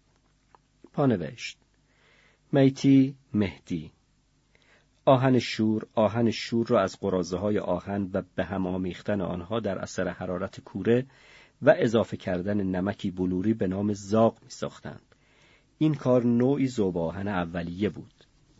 ادامه متن. بیدارم. خدا کرم هم بیدار است. کاکا آرام نفس می کشد اما خواب نیست. سرخان در خواب قاه قاه می خندد اسماعیل تیغی دندان به هم میساید و صرفه بدبویی می‌زند که در بینیم میپیچد. با هر صرفهش بوی پیاز و جرم سیگار و دنبه هضم نشده بیرون می‌دهد. بوی کناراب در سر تا سر اتاق پیچیده است. شرشور آب جانم را میتراشد. شازده رو به دیوار زیر سریش را جابجا می کند و دود سیگارش را با فشار به دیوار می دمد. زنجیری می نالد. سرکار، سیگار، ای روله های بیکسم تنها پناه بردن به خاطره های کودکی آرامم می کند. کاش کودکی هزار سال طول می کشید تا خاطره هایش تمام شدنی نبود. چشمانم را می بندم می خواهم از آنچه دور و برم را گرفته فرار کنم. اضطراب قلبم را از جا می کند. فرار می کنم. می گریزم با آغوشی مهربان. به دامنی نرم با بوی گلاب. به دامن بیبی. بی، به دامن ننه. واکسی. ننه سرکار کفش. کاک حراسان چشم باز می کند بخواب زاغی بخواب. سکوت روی تنم می نشیند سیگار اعدامی به ته رسیده است. لبها را تکان می‌دهد تا ته سیگار بیفتد. آه می‌کشد و آرام می‌خواند. دو تا کفتر بودیم بر شاخ پسته. فلک سنگی زده. بالم شکسته. و داد می‌زند مسلمان ها سیگار سیگار. نگهبان در را باز می کند و بین دو لب اعدامی سیگار می‌گذارد. رئیس خپله با چه حرس و اشتیاقی دفترچه ها را می‌خواند. فردا از کجا شروع می کند از دفترچه ها چه بیرون خواهد کشید؟ می‌خواند و خط قرمز می‌کشید زیر جمله ها و میخندید. عجب قصه های جمع کردند. قصه های شیرین خائن ها اگر حسین نیک در زندان قزل قلعز در زیر شکنجه اسمی از من ببرد قضیه بیخ پیدا می کند. برای خود حسین هم بد می شود. سرنخهای دیگری به دست می آید و رئیس خپله برای به دست آوردن امتیاز و رتبه دو سه جعبه هم اسلحه روی پروندمان می‌گذارد. درست شبیه کاری که به سر داریوش نیکگو آوردند و به جوخه اعدامش سپردند. داریوش هم در این اتاق بوده است. در همین زندان. می‌گویند وقتی او را در ریو میگذاشتند تا به پادگان جلدیان برای اعدام ببرند قبل از سوار شدن رو به رئیس خپله داد زد ای یقینی دشخیم تو روی استخوانهای من و رفقایم پا گذاشتی تا خودت را به رتبه بالاتری برسانی. اما عاقبت چنگ ملت حلقوم کثیفت را خواهد فشرد. ننگ بر تو ای جلاد. روی شکنجه نمی شود حساب کرد. آن هم شکنجه مداوم. حساب پوست و رگ و پی است و البته مهمتر از همه روحیه قوی است. پارتیزانی به دست نیروهای اس اس گرفتار شد. او را زیر شکنجه بردند تا محل اختفای رفقایش را افشا کند. شمعی روی سر پارتیزان روشن کردند. شم به ملاجش رسید. پوست را سوزان قسمتی از استخوان را سوزاند و پارتیزان بیهوش شد. وقتی به هوش آمد نیروهای پارتیزان را در اطراف خود دید. آنها اس ها را تارمار کرده و رفیق خود را نجات داده بودند. پارتیزان به رفقایش گفت فقط بیهوش شدن توانست مرا از دادن اطلاعات به آلمان ها نجات بدهد. مقاومتم داشت ته می‌کشید. هیچ کس نمی‌تواند در برابر شکنجه های طاقت فرسا مقاومت کند. تا چه مدت می‌توان مقاومت کرد؟ یک روز یک هفته یک ماه یک سال؟ تا چه مدت؟ چه شانس بزرگی است در زیر شکنجه مردن؟ اما اگر بد شانسی آوردی چه؟ اگر زنده ماندی و شاهد جراحی رگ و پیت شدی چه؟ سرنوشت کتاب ها و یادداشتهایم چه می شود آدرس خانه را بگویم یا نه؟ خودشان حتما پیدا می کنند از طریق دانشکده از طریق دانشسرای عالی. سفرنامه سیستان و بلوچستان را داشتم جمع جور می کردم یادداشتهای از عمق روستاهای زابل و زاهدان. حتما آنها را میآورند و زمینی پرونده هم می‌کنند. طرحها قصه ها یادداشتها و حیف. حیف. چه چیز تو حیف شده؟ حیف شده ها خیلی زیادند. مگر این زاغی حیف نشده؟ مگر گلخاطر دختر کاکه حیف نشد؟ حتی این اسماعیل تیغی که دشمن من و ایده من است. حتی این که در بیست و هشتم مرداد قدار کش بود حیف نشده؟ با همین های ناپاک و زش متولد شده؟ آری؟ کاک زندگی اسماعیل را از او پرسیده. پدرش در یک حمام برای پر کردن خزینه از چا تلمبه می‌زد. اسماعیل خاطری که از پدرش دارد خاطری مردی است عرق کرده و تکیده و پیچیده در یک لنگ. اسماعیل برای گرفتن خرجی نزد او می‌رفته. اغلب پدرش با عصبانیت او را می‌زده. یک بار هم او را توی استخ پرد کرده و اسماعیل خیس و تلیس تا خانه دویده است. برو به ننت بگو امروز پول ندارم. چرا به او خرجی نمی‌داده کاکه معتاد بوده پدر جان معتاد. برای آرام کردن درد استخوانهایش تریاک میکشیده. مشتهایی گره کردم را بر زیلوی چرب و بویناک کف اتاق فشار می‌دهم. پر از کینم گلویم خشک است. خواب از چشمانم فرار کرده است. سرکار سیگار. مسلمان ها سیگار. تو را به خدا سیگار. آیا مادرم فهمیده که مرا دستگیر کردهاند؟ از کجا بفهمد؟ لابد فکر می کند هنوز در سفر هستم. اگر بشود پیغامی برای او بفرستم کتابها و یادداشتهایم را نجات خواهد داد. آیا پاسبان صحبت به طور اتفاقی از بازارچه کنگاور گذشت؟ کسی گزارش ما را به کلانتری نداده؟ آن قهوهچی سبیلو که موهای سر و ریشش شبیه دراویش بود و بر رو بر به ما نگاه می‌کرد مشکوک نبود. قربان علی کار خودش را کرد. بدون تردید گزارش او ضربه نهایی را زده است. در کنار معبد آناهیتا با کارگران حفار درباره وضع حقوق و زندگیشان گفتگو می کردیم و کارفرما مواظب ما بود. او هم می تواند گزارش داده باشد. چهره یکی پس از دیگری از برابرم میگذرند. نور مراد با زن کوچولو و کم سن و سالش پدرزن بغض کرده و عصبانیش محضردار با چشمان سرخ و بیمارش و آن مرد میزاندار که برای ساواک کار می‌کرد همه میگذرند. ضربه های ساعت همه چیز را در ذهنم در هم میریزد گیوه های بویناک زیر سرم گوشهایم را به درد آورده است تقلا می‌کنم به طرف راست میچرخم تا درد گوشم آرام بگیرد اعدامی تحسیگارش را توف می کند. تحسیگارها به طور نامرتبی دور بر گردنش افتاده است. دوتا کفتر بودیم بر شاخ پسته. فلک سنگی زده. بالم شکسته. چشمانم را میبندم. دلهور دست از من بر نمی دارد. چه خوش از خانه‌ای در باغ آرامی داشتن. درها را بستن و دراز کشیدن. نه صدایی، نه دلهوری و نه نگرانی درباره زندگی.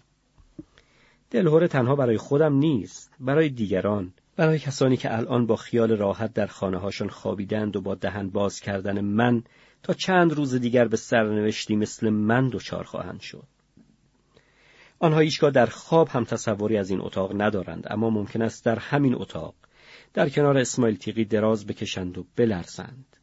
مثل من که دندانهایم به هم می‌خورند نه از سرما از ترس از دلهوره از نگرانی. ترس رو در خودم می‌کشم اما باز دندانهایم صدا می‌کنند.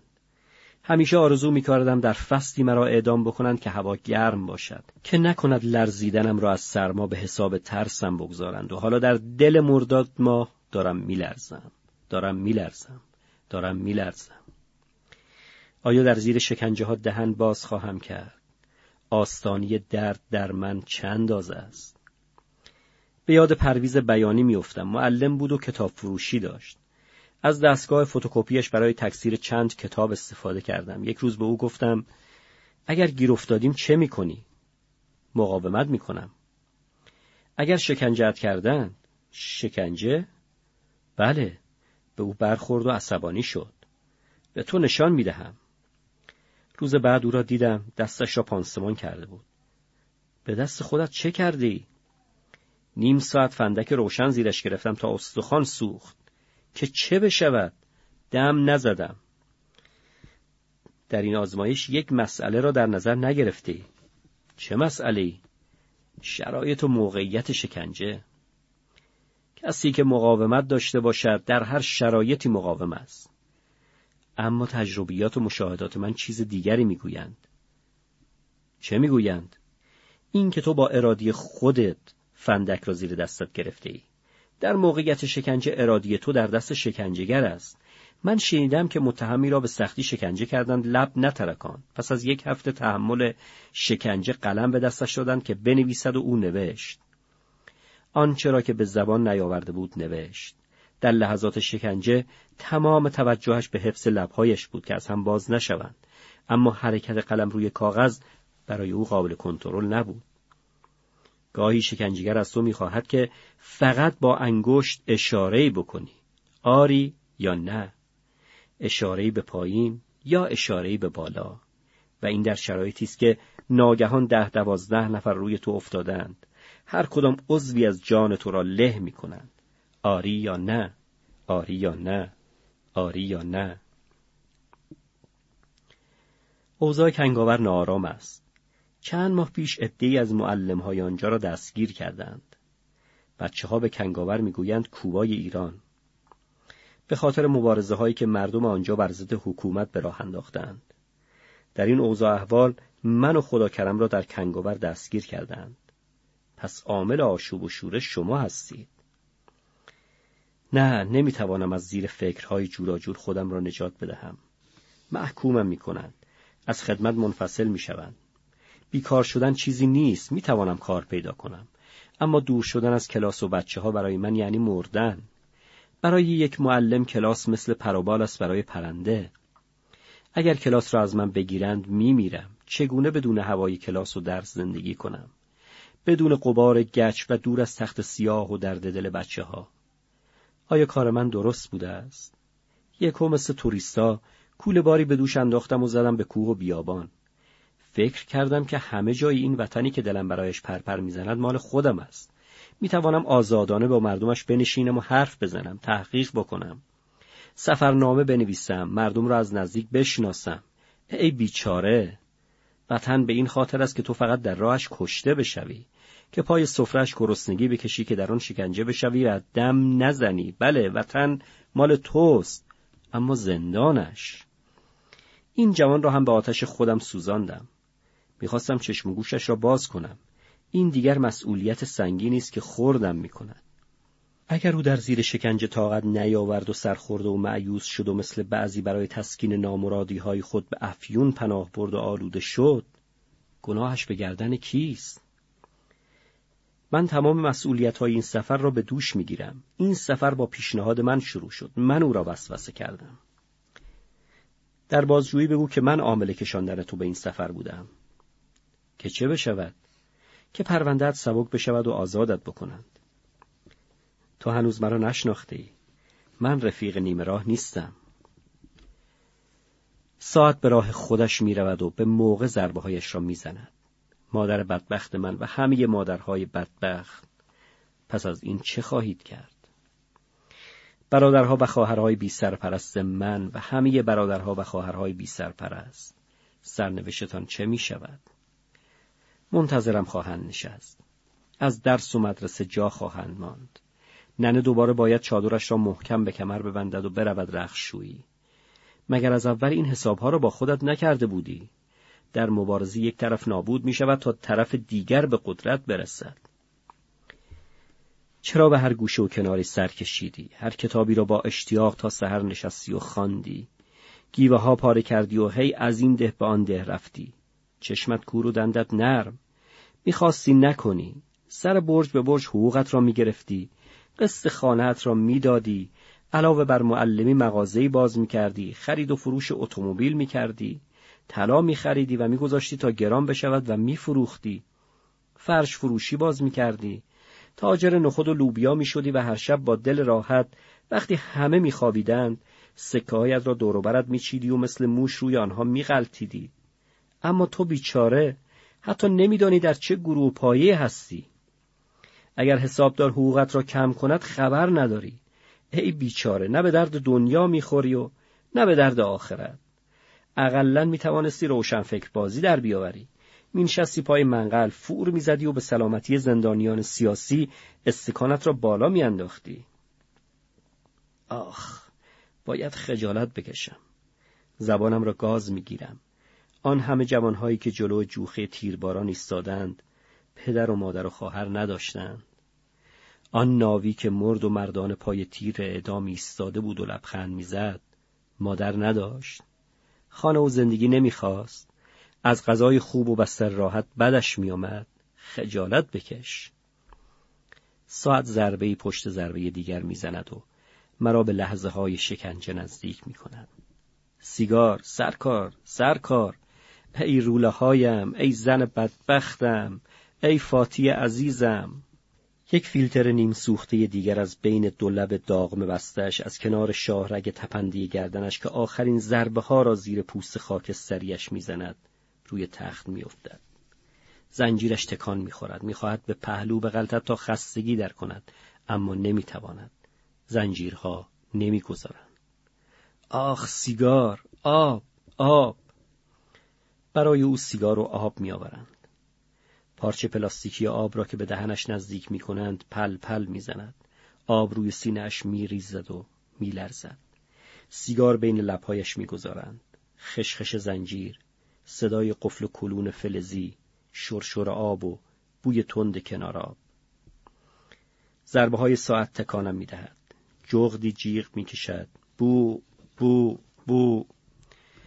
ناگهان در به شدت باز می شود. چهار پاسبان همراه با استوار پلنگی به طرف تخت یورش می‌برند. اعدامی سر تا پا میلرزد. تخت و زنجیرها از لرزش او به صدا درآمده است. صورتش به رنگ ماسه خشک در میآید. صدای زنجیرها و کشمکش پاسبانها کبوتر کوهی پشت دریچه را میپراند. رنگ زاغی و کاکاو شازده سفید شده است. گلویم خشک است و قلبم تند و تند می‌زند. اسماعیل تیغی با صرفه های خشک روی اعصابم میکوبد. خدا کرم با نگرانی در جا می نشیند. زنجیرها را باز می کنند. یکی از قفلها باز نمی شود. می و دست کلید دیگری می آورند. یکی از پاسبانها دست اعدامی را محکم می کشد تا از زنجیر بیرون بیاورد. اعدامی داد می‌زند آخ دستم را شکستی یواشتر ای بابا عجب نازک نارنجی هستی تو هم. دست به چه دردت می‌خورد دیگر؟ همانطور که بسته ای باز کن. چرا فشار می‌دهی؟ زود باش دارد وقت میگذرد. الان آفتاب می‌زند. آفتاب؟ بله فکر می‌کنی دیگر خورشید از پشت کو سر بیرون نمی کند؟ آری نه آری. او را کشان کشان می‌برد آی روله هایم، آی دختر کوچکم، فاتی جانم، عزیز دلم. پاهایش روی زمین کشیده می شود. پاشنه های چرک و قاچ قاچش می لرزد. سلول ساکت می شود. قفل روی حلقه نرده آرام نوستان دارد. نفسم به سختی از سینه بیرون می آید. ناله های اعدامی دور و دور و خاموش می شود. قررش اتومبیلی از دور به گوش می رسد. ما تو مپود نشسته ایم و به هم زل زده ایم. اسماعیل تیغی صرفه می‌زند. راحت شد و رفت. دیگر در غم کم و زیاد دنیا نیست توف به این دنیای بی بفا و بی بقا و یک ابروی خود را بالا میاندازد اگر همت بکند و شلوار خودش را خراب نکند دستی برده کاکه با هرس سیگارش را میمکد خودش راحت شد ولی بدبخت به زن و بچهش بیچاره به پدرش. ناراحتی برای آنها میماند. خاری و بدبختی را آنها به دوش می‌کشند. زاغی با صدایی لرزان و بریده بریده می‌گوید زن و بچهش چطور با خبر می‌شوند کاکه کاکه پیشانی پرچین خود را میمالد. وقتی به ملاقات بیایند خبرشان می‌کنند. تازه پول گلوله ها را هم باید بدهم. سرخان وحشیانه میقرد های های برارکم برارکم شازده به کناراب می رود و پرید رنگ بر می گردد. گور پدرش هم کردم. بگذار صدای خودش را ببیند. خربوزه خورده باید پای لرزش هم بنشیند. کاکا پنجلی با حرکت عصبی به سوی شازده برمیگردد. آخر شازده جان این بدبخت ها که کاره ای نیستن. باید بروند سراغ آنها که چمدان چمدان با هواپیما وارد می کنند. شازده دستهای سفید و کار نکردهش را به طرف کاکت تکان می دهد. منظورت چیست؟ حرفت را واضح تر بزن. خدا کرم دست شازده را عقب می‌زند. برو بخواب. حالا زود است که شروع کنی. بگذار استخدامت بکنند بعد شروع کن. شازده سرخ می شود. به کوری چشم دشمنان اعلی حضرت استخدام می شوم. خیانتکارها. خدا کرم نیم خیز می شود. به کوری چشم پدر بد شازده کسافت تنلش و با مشت به شازده حمله می کند. کاکه و من و زاغی میانجی می شویم. خدا کرم می قرد. خودتان مملکت را به لجن می کشید و بعد هم هر کسی پایش لجنی شد می گیرید و اعدام می کنید. این است عمل شیطانی شما. در حالی که خودتان تا گردن در لجن غرق شده اید. شازده که سنبه را می بیند پاکت سیگارش را می دارد و سیگاری به لب می گذارد. اسماعیل دو انگشت خود را تیر کمانوار به طرف شازده می‌گیرد. شازده سیگار دیگری روشن می کند و بین انگشت های زرد و جرم گرفته او می‌گذارد. نگهبان دریچه را کنار می‌زند. ساکت باشید. بخوابید. هنوز صبح نشده. بخوابید. وگرنه با لگت میخوابانمتان. هر کس سر جای خودش دراز بکشد. یالا. دراز می‌کشیم. اسماعیل خورخورش به آسمان می‌رود. کاکا نفسهای آرامی سر می‌دهد سرخان در خواب مینالد و دندان قروچه می کند و من بیدارم خدا کرم در جای خود میغلطد و روی زیلوی سفت آرام می‌گیرد از دام تارهای انکبوتی دلهوره ها یواش یواش خودم را نجات می‌دهم دارم در حفری سیاه و مخملی و نرم خواب میسرم که ناگهان از صدای جیغ کودکانه از جا میپرم اسماعیل تیغی با تیغ زنگ زده که بین دو انگشت دارد با چشمان خون گرفتش مثل روباه به طرف جای خود میگریزد. کاکه سر پا ایستاده است. زاغی از پشت خشتک خود را محکم در دست گرفت و صورتش مثل مرده شده است. کاکه که رگهای پیشانیش از خشم بیرون زده به طرف اسماعیل هجوم می‌برد. بده به من آن تیغ لعنتی را. بده وگرنه با مشت مغزت را میریزم توی دهن کثیفت. اسماعیل جا نمی‌زند.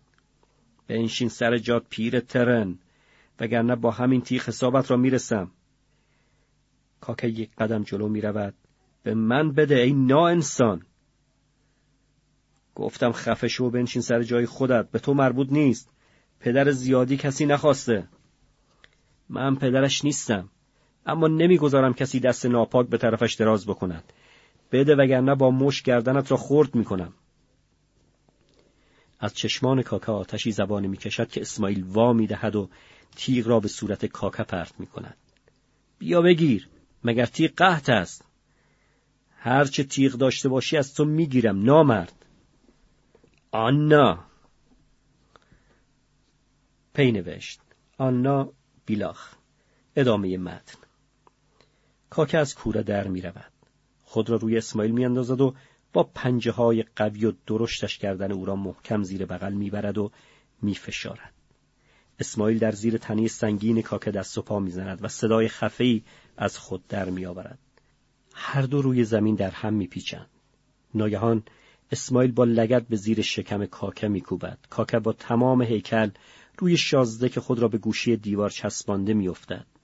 جیغ زنانی شازده نگهبان را به پشت در میکشاند. در باز می‌شود. با آمدن نگهبان اسماعیل و کاکه نفس زنان در جای خود می نشینند. نگهبان با پاهای گشاد از هم جلو ما می آرام می‌گیرید یا گزارش بکنم؟ چرا آدم نمی‌شوید؟ صبح سحر کلاخ هنوز گوه نخورده اما شما به جان هم افتاده اید؟ یالا به تمرگید ده. کاکه در جای خود دراز می کشد. اسماعیل به کناراب می رود. در بیرون صبح است. از گوشی دریچه نور خاکستری رنگی به اتاق پاشیده می شود. اسماعیل تیغی از جای خود بلند می شود. در چهرش هیچ تغییری دیده نمی شود. گردن خود را به چپ و راست تند حرکت می دهد. صدای قرچ و قروچی از کمر خود در می آورد. زاغی با چهره گرفته و پر از بغز قوری چای را به کناراب می‌برد و می‌شوید. پتوی کهنهای به کمر خود بسته تا شلوار دریدهش پیدا نباشد. دور سفره می نشینیم. یک پیاله چای تلخ سر می کشم. خدا کرم در حالی که آب از زیر چانهاش می چکد چای خود را هورت می کشد. دریچه باز می شود. نگهبان از پشت دریچه داد می زند.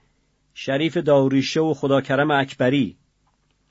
دل شوره به جانم می ریزد. از کاکا و زاغی و سرخان خداحافظی می کنم. دم در اسماعیل تیغی مرا به کناری می کشد. حسابتون را بدهید بعد بروید. چه حسابی؟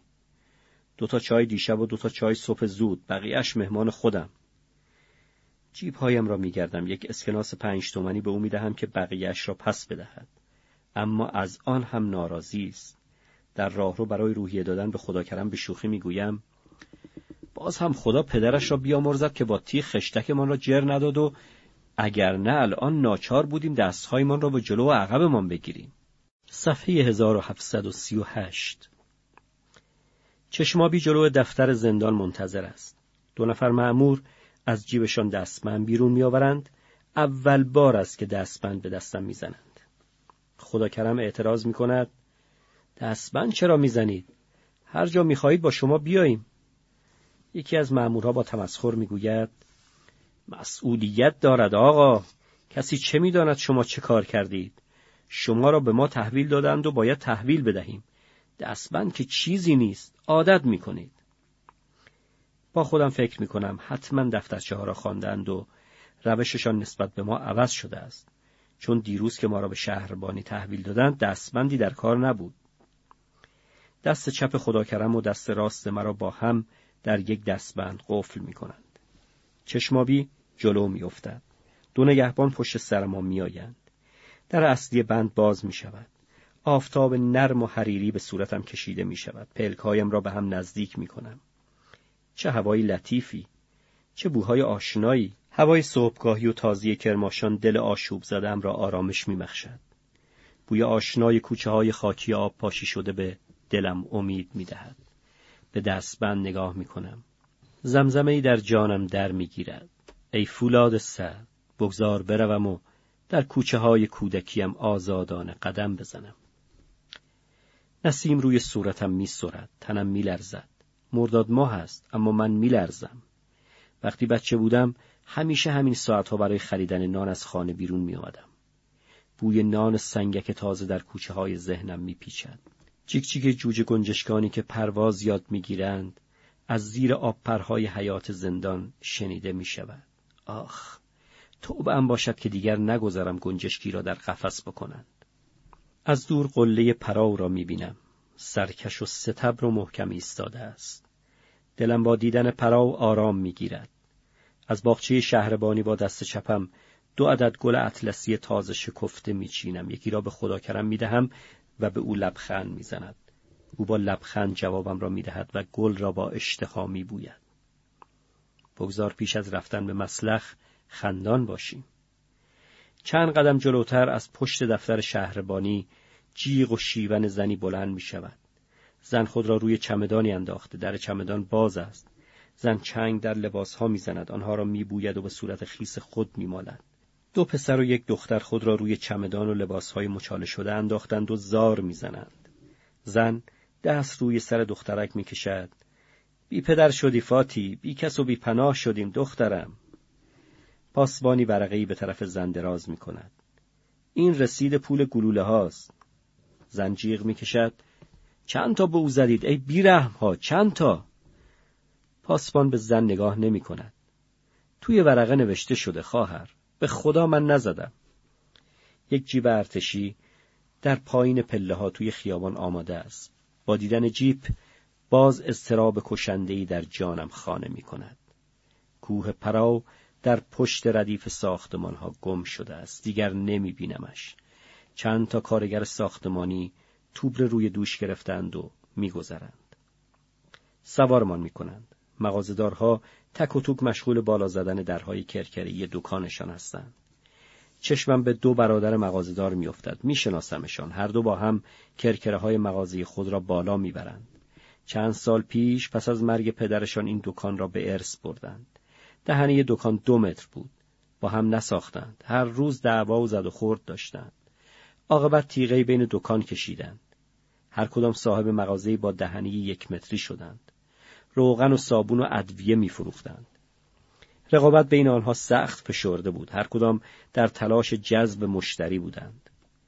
روزی با مادرم به در دکان یکی از برادرها رفتیم که روغن بخریم. آن دیگری با چشم و سر و دست اشاره می کرد که به طرف مغازی او برویم. به جانب او رفتیم. برادر اولی که ته مغازه بود تیرکش آمد بیرون دست ما را چسبید و به دکان خودش کشید. من و ننه نمی‌دانستیم چه کار باید بکنیم. دو برادر ناگهان به هم پریدند. بگذار یک چیزی هم من بفروشم ای بی انصاف. مشتری اول به طرف دکان من آمد ای تمکار من تمکارم پس بگیر تا دشت اول صبح تو را بدهم. و با سیلی به گوش برادرش کوبید. آخ گوشم کر شد پس تو هم بگیر ای چشم دل گرسنه ای قابیل. مشتی که از آنها به کله من خورد. ننه ترسان و نفرین کنان مرا از معرکه بیرون کشید. حالا هر دو دارند چوتیهایشان را جلو مغازه می‌گذارند و بدون نگاه کردن به هم اجناس را گردگیری می کنند. پانوشت چوتی چارپایه کوچک اصلی ادامه متن جیب حرکت می کند. پشت در سواک معموری پایین می پرد. با ضربه های علامت می دهد. در باز می شود. جیب از میان در می گذرد. در را می بندند. از دنیای خارج بریده می شویم. یکی از معمورها قفل دستبند را باز می کند. پایین می رویم. رئیس خپله ناگهان از پشت درختی می پرد بیرون با لگد محکم به قلمه پایم می کوبد. سیلی محکمی به گوشم می خواباند. برق از چشمانم می جهد. من و خداکرم را از هم جدا می کنند مرا به اتاقی می برند. چشمابی پشت میز می نشیند. ورقی به طرف من دراز می کند. هویت خود را به طور مشروع بنویسید. پس از نوشتن ورقه را به او می دهم. ورقه دیگری به من می دهد. سین متهم شریف داوریشه هویت شما برای این سازمان محرز است درباره علت مسافرت خود به روستاها به طور مفصل هر چه می‌دانید بنویسید روابط خود را با افرادی که می‌شناسید با ذکر آدرس دقیق آنها بنویسید اطلاعاتی را که جمع آوری می کردید به چه کسانی به کجا و به کدام کشور خارجی میفرستادید به طور مفصل شرح دهید جیم من برای جمعآوری افسانه و فولکلور به روستاها رفتم. روابطم با افراد یک روابط عادی است و با کسی روابط تشکیلاتی ندارم. اطلاعاتی که در دفترچه‌ام یادداشت کردم صرفاً جنبه تحقیقی دارد و مربوط به تهیه سفرنامه از روستاها می شود. نوشتن را مخصوصا طول می دهم. چشمابی مرا تنها می‌گذارد پس از نیم ساعت بر می گردد. دو معمور همراه اوست مرا بیرون می‌برند در یک لندروور می نشانند. در کنارم یک افسر ارتش می نشیند. افسر دادستانی ارتش است. چشمابی کنار راننده نشسته است. به عقب برمیگردد و می‌پرسد خانهت کجاست؟ نشانی خانه لطیف را می دهم. وکیل آقا ابتدای خیابان نفت. خانه شخصی است؟ نه، خانه اجاره است. لندروور به وکیل می‌رسد. میوه فروش ها جگری ها و دوغ فروش ها سر و صدا و شلوغ می کنند. مردم مشغول خرید هستند. از پله های خانه بالا می روم. معموران پشت سرم هستند. ملوک خانم زن لطیف تصور می کند که مهمان با خودم آوردم. چادرش را به سر میاندازد و زود می رود از بیرون هندوانه می خرد. خواهر کوچکم فاطمه از دیدن چهرهای ناآشنا غریبی می کند. به من نزدیک می شود و یک هو خودش را به بغلم می اندازد. بغز می کند و می زند زیر گریه. بچه های لطیف مژگان و پیمان در گوشه اتاق خوابیدند. مگس روی لبها و بینیشان نشسته است. مگس ها را میپرانم. آهسته از فاطمه می‌پرسم ننه کجاست؟ با ترس و لرز می‌گوید بیرون رفته. رفته خانی خال معصومه. یکی از مأمورها از حالت وحشت زده و چشمان گریان فاطمه احساساتی می شود. دختر جان ناراحت نباش. گریه نکن. و رو می کند به افسر دادستانی جناب سروان به خدا ما هم انسانیم ما هم احساس داریم و ناراحتی دیگران را درک می کنیم اما مصالح مملکت از چند قطر اشک این بچه خیلی مهمتر است افسر دادستانی زیر لب می‌گوید صحیح است بله معمور دوباره به فاطمه می‌گوید گریه نکن دختر کوچولو گریه نکن افسر دادستانی کلاهش را بر می دارد. عرق پیشانی خود را پاک می کند. همه از جا بلند می شوند و اتاق را می گردند. چند جل کتاب لطیف را که توی تاخچه کنار رادیو گذاشته ورق می زنند. چیزی دستگیرشان نمی شود. افسر دادستانی صورت جلسه می کند که چیزی در محل اقامت متهم پیدا نشده است. امضا می کنم. از ننه خبری نیست. خیلی دلم می خواهد بیاید و ببینمش. یکی از مأمورها تند و تند هندوانه می خورد. با پشت دست سبیل های تر خود را پاک می کند و هی می گوید شق تابستان و هندوانی خنک جگر را جلا می دهد بد کردار می‌خواهند مرا ببرند اما فاطمه محکم به من چسبیده است معمور هندوان خور او را از من جدا می کند با صدای گریه و جیغ فاطمه همسایه ها از اتاق بیرون می ریزند. فاطمه داد می‌زند کی برمیگردی داداش جان؟ گلویم پر از بغز است. نمی‌توانم جوابش را بدهم. معمور به او می‌گوید برمیگردد. خیلی زود برمیگردد. گریه نکن. ساکت. با سرعت مرا در لند روور می‌گذارند. ملوک خانم با دهن باز و چشمانی قنبار نگاهم می‌کند و سر تکان می‌دهد. به سوا که می‌رسیم چشمابی مرا به اتاقش می‌برد. ورقه بازجویی را جلو هم می‌گذارد هرچه نوشته ای چرت و پرت و شعر است اینها به درد ننت می‌خورد دستبندی از کشو میزش در میآورد و با کمک یک معمور یک پای مرا بلند می کند. دو دستم را از زیر پا به هم دستبند می‌زند. حالا روی یک پای ایستادم نمی‌توانم خودم را کنترل کنم. روی زمین یک پایی می جهم.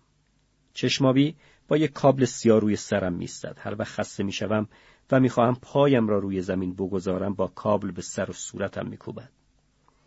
به چهره چشمابی ظلم می‌زنم. عرق از سر و رویم جاری است. پیرهنم از عرق خیس شده است. مقاومت می‌کنم. نمی‌خواهم روی زمین پهن بشوم. با کوچکترین حرکتی که به دست و پایم می‌دهم ضربهای به سر و صورتم می‌زند. از گوشه لبم خون روی سینه و دستم میریزد. خون و عرق را با زبان خشک و تشنم میلیسم. دهنم شور می‌شود. مچ دستهایم در اثر ساییده شدن با لبه تیز دستبند مجروح شده است. دستهایم را در امتداد رانم حرکت می دهم تا بتوانم خستگی در کنم. او در برابرم ایستاده و می‌زند. هیکلش در برابرم هی محو و هی روشن می شود. به چشمان دریدهش چشم می دوزم و می‌پرسم برای این کار چقدر موز می‌گیری؟ رنگش تیره می شود. با کابل ضربه محکمی روی لبها و دهنم می‌زند. گوشی لبم جر می‌خورد. خون لزج و شور مزه را روی صورتش توف می‌کنم. خیلی مز می‌گیری ها؟ این عمل کثیف را هیچکس مفتکی انجام نمی‌دهد. باید خیلی پاداش بگیری. فریاد سهمگینی می‌کشد. با مش به صورتم میکوبد. به زمین در میغلطم. به سرعت بیرون می‌رود. مشهایم از پوست در آمده است و مثل دو دکه گوشت قرمز تازه برق می‌زند. چشمابی برمیگردد. با کمک یک معمور زیر بغلم را می‌گیرند و روی صندلی می نشانند.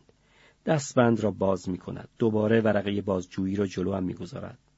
سین با کدام گروه و دسته همکاری می کنی؟ اطلاعات تهیه شده را به کدام کشور خارجی میفرستی؟ بی حرکت می نشینم و چیزی نمی نویسم. چشمابی تند از جا می جهد. لب پایین خود را می گذد. چنگ بر گلویم می گذارد. از روی صندلی به کف اتاق می غلطم. او پایش را روی گردنم می گذارد و فشار می دهد. کفه کفشش چرمی است. پاشنهش درست روی هم قرار گرفته است. نمی‌توانم نفس بکشم. به خرخر میافتم. فشار می‌دهد. نفسهای بریده بریدم قبار روی موزاییک ها را پخش می کند. صرفه می‌زنم. معموری زیر بغل چشمابی را می‌گیرد و به زور می‌برد. خودت را عصبانی نکن. مجبور است همه چیز را اعتراف کند. چشمابی پا را از روی هنجرم بر می دارد و دستور می دهد ببرش روی تخت. مرا روی تخت خوابی فلزی دراز می کنند. دستا و پاهایم را با دستبند و تناب پلاستیکی به لبه های تخت خواب می بندند. با کابل به کف پاهایم میکوبند و فوش می‌دهند. فریاد می‌زنم. کف پاهایم داغ شده است و میسوزم. هر ضربه کابل مغزم را تکان می‌دهد. احس می‌کنم که چشمانم با هر ضربه از حدقه بیرون میپرد. درد در سینهام چنگ می‌زند. معمور خسته با عرق کرده کاب را به گوشه پرت می کند. می پشت میز. صدای باز کردن نوشابه به گوشم می رسد. پچپچ می کنند و از خنده ریسه می روند. او نوشابه میل نمی کند؟ چرا؟ به او هم می نوشانی. از کدام طرف؟ مثل همیشه از پایین. خندشان می ترکد. قلقل نوشابه، آروخهای پر سر و صدا، نفس عمیق، آی خدا مردیم از خوشی دشمن زیر اخیه و دنیا به کام لبهای خشکم را میمکم زبانم مثل چوب خشک است. موهای سرم در خون و عرق به هم چسبیده است. دست و پایم را باز می‌کنند زیر بغلم را می‌گیرند و کشان کشان بیرون می‌برند. دو نفر معمور خداکرم را به اتاق شکنجه می‌برند. از کنار هم که میگذریم به او لبخند می‌زنم. خدا کرم گردنش را بالا می‌گیرد و میگذرد. مرا به یک اتاق خالی میاندازند. روی زمین دراز می‌کشم.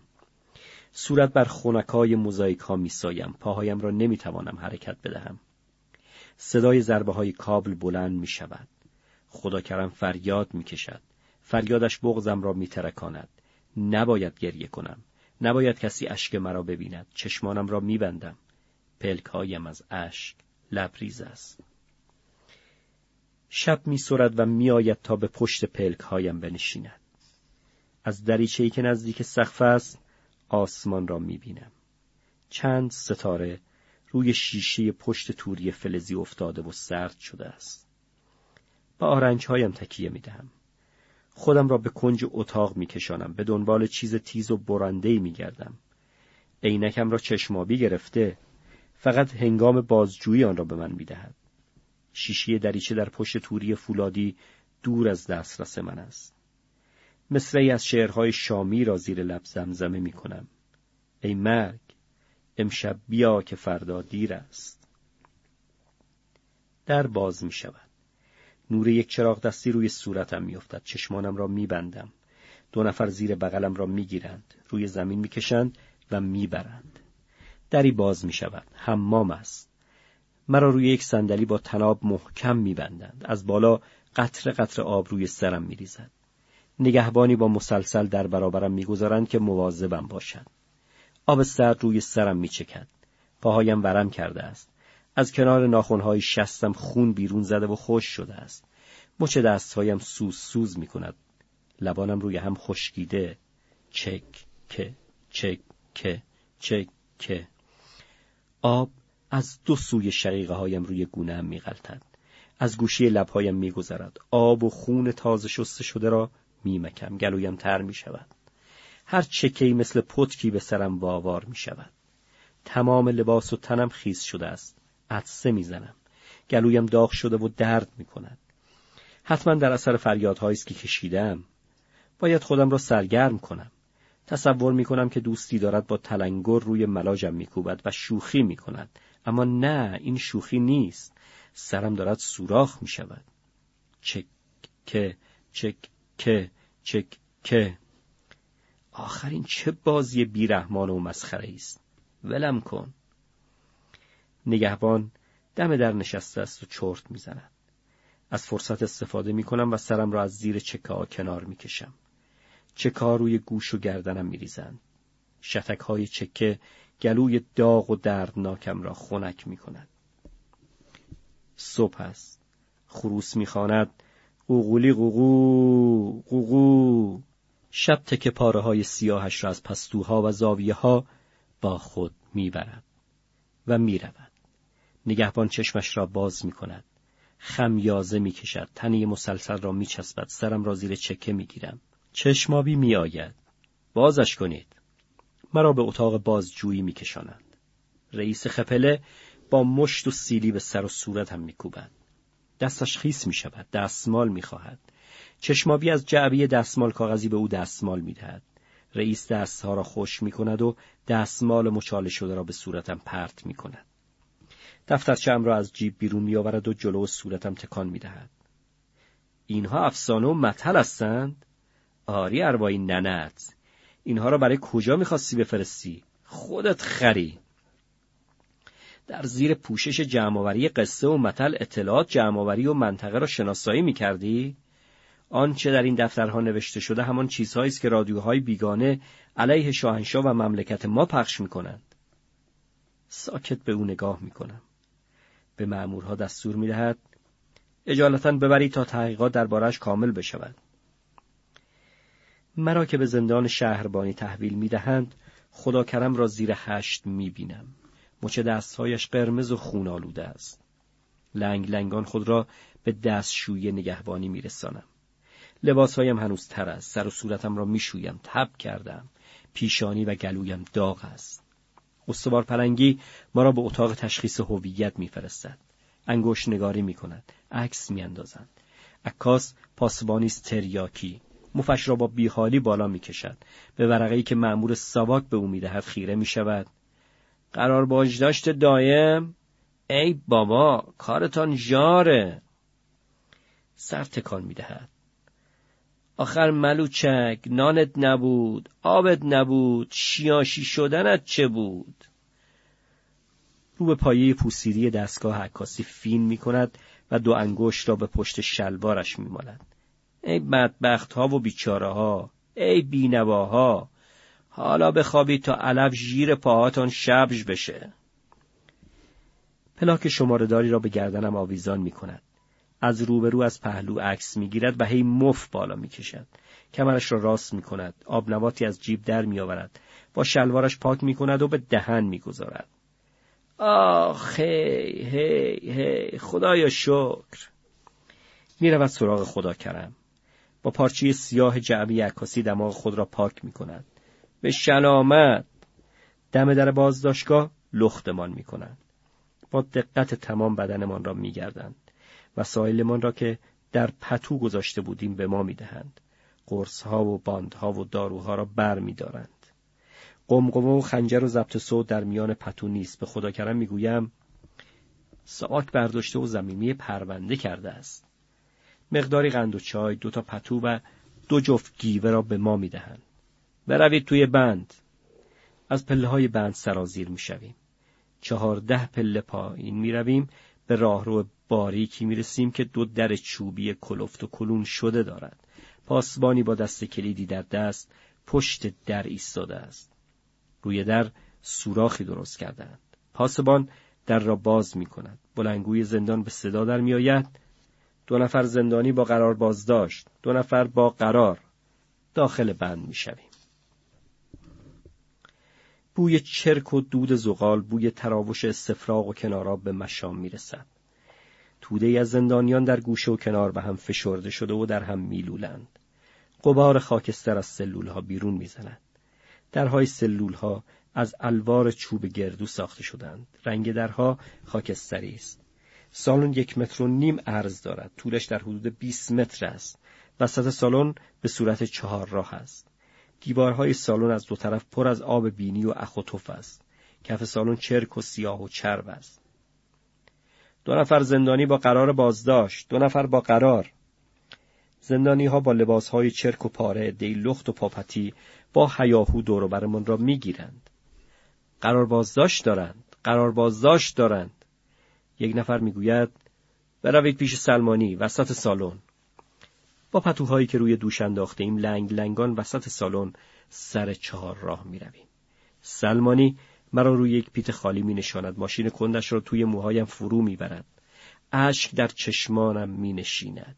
سلمانی در ضمن کار می پرسد چه کار کرده اید آقا؟ کاری نکرده ایم. از کجا شما را تحویل دادند؟ از ساواک. آها پس سیاسی هستید. بله. و ماشین کندش را روی کلم میگرداند. از او می‌پرسم تو هم زندانی هستی؟ بله. خودت چه کار کرده ای؟ آدم کشتم با تبر. به چند سال محکوم شده ای؟ اول اعدام بود. بعدم شدم ابد. چند سال کشیده ای؟ چهار سال. به خدا کرم می‌گوید تو بیا بنشین. بلند می‌شوم. با دست موهای سر و صورتم را پاک می کنم. موهایم روی زمین ولو شدند. موهایی که یادگاری از روزهای آزادی با خود دارند. زندانی ها در آمد و شدند. چهره ها شبیه به مجسمه های گرد و قبار نشسته عتیق فروش هاست. چند نفر با هم گلاویز شدند و شوخی می کنند. ادهی تند و تند قدم می زنند. مرد کوتاه قدی با دستمال بزرگی عرق زیر بغل خود را پاک می کند و دستمال چرک و خیس از عرق را در هوا باد می‌دهد. بوی ترشیدهای در سالن پخش می شود دو چپه موی سیاه از زیر بغلهایش بیرون زده است. هیاهو و فریاد و آواز حوری روستاییان به آسمان می رود. یک نفر از کنارمان میگذرد و لاتوار می‌پرسد چه کار کرده اید داشی؟ یکی از میان جمعیت می‌گوید سیاسی هستن شاغلام هی بابا ریشانس باز هم سیاسی. برمیگردد به طرف زندانیهایی که از سلولهایشان سر بیرون آوردند و داد می‌زنند. موادی نیستن بابا سیاسی هستند مشغول کارتان باشید. پاسبان داخل بند ما را به اتاق یازده می‌برد. اتاق شما اینجاست. اتاقی تاریک چهار در پنج متر. وارد اتاق که می‌شویم جایی ایستادن هم نیست. یک نفر از میان جمعیت اتاق بیرون میآید. دستش را دراز می کند با من و خدا کرم دست می‌دهد. به اتاق یازده خوش آمدید. روی دستش دوتا اغرب شاخ به شاخ ایستادند. زیر اغرب ها نوشته شده نمیگذرد. اغرب ها می‌روند زیر بغلم و مرا به اتاق میکشانند. خدا کرم را به دنبال خودم می‌برم. در گوشی تاریک بالای اتاق به زور جایی برای نشستن پیدا می‌کنیم.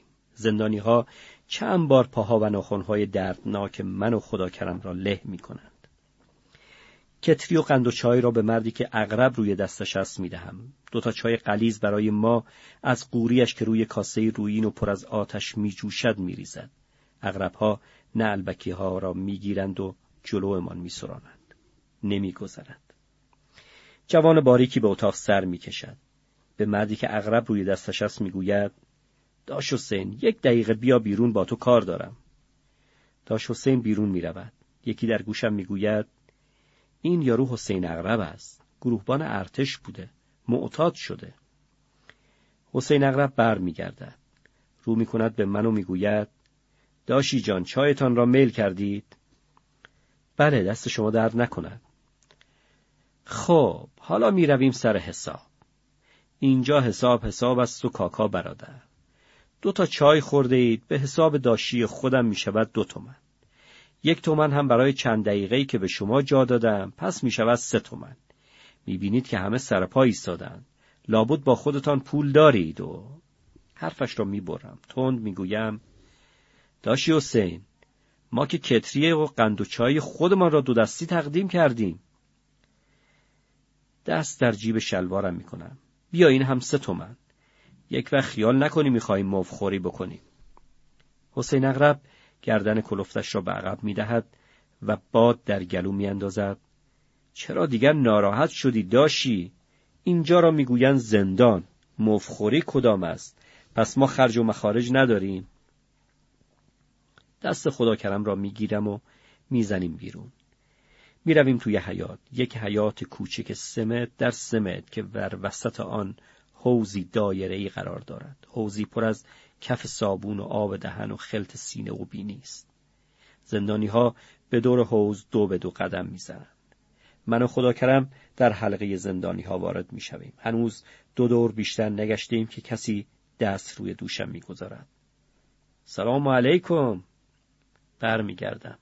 جوان درشت هیکل و موبوری است. سبیلهای پهن و بزرگی دارد.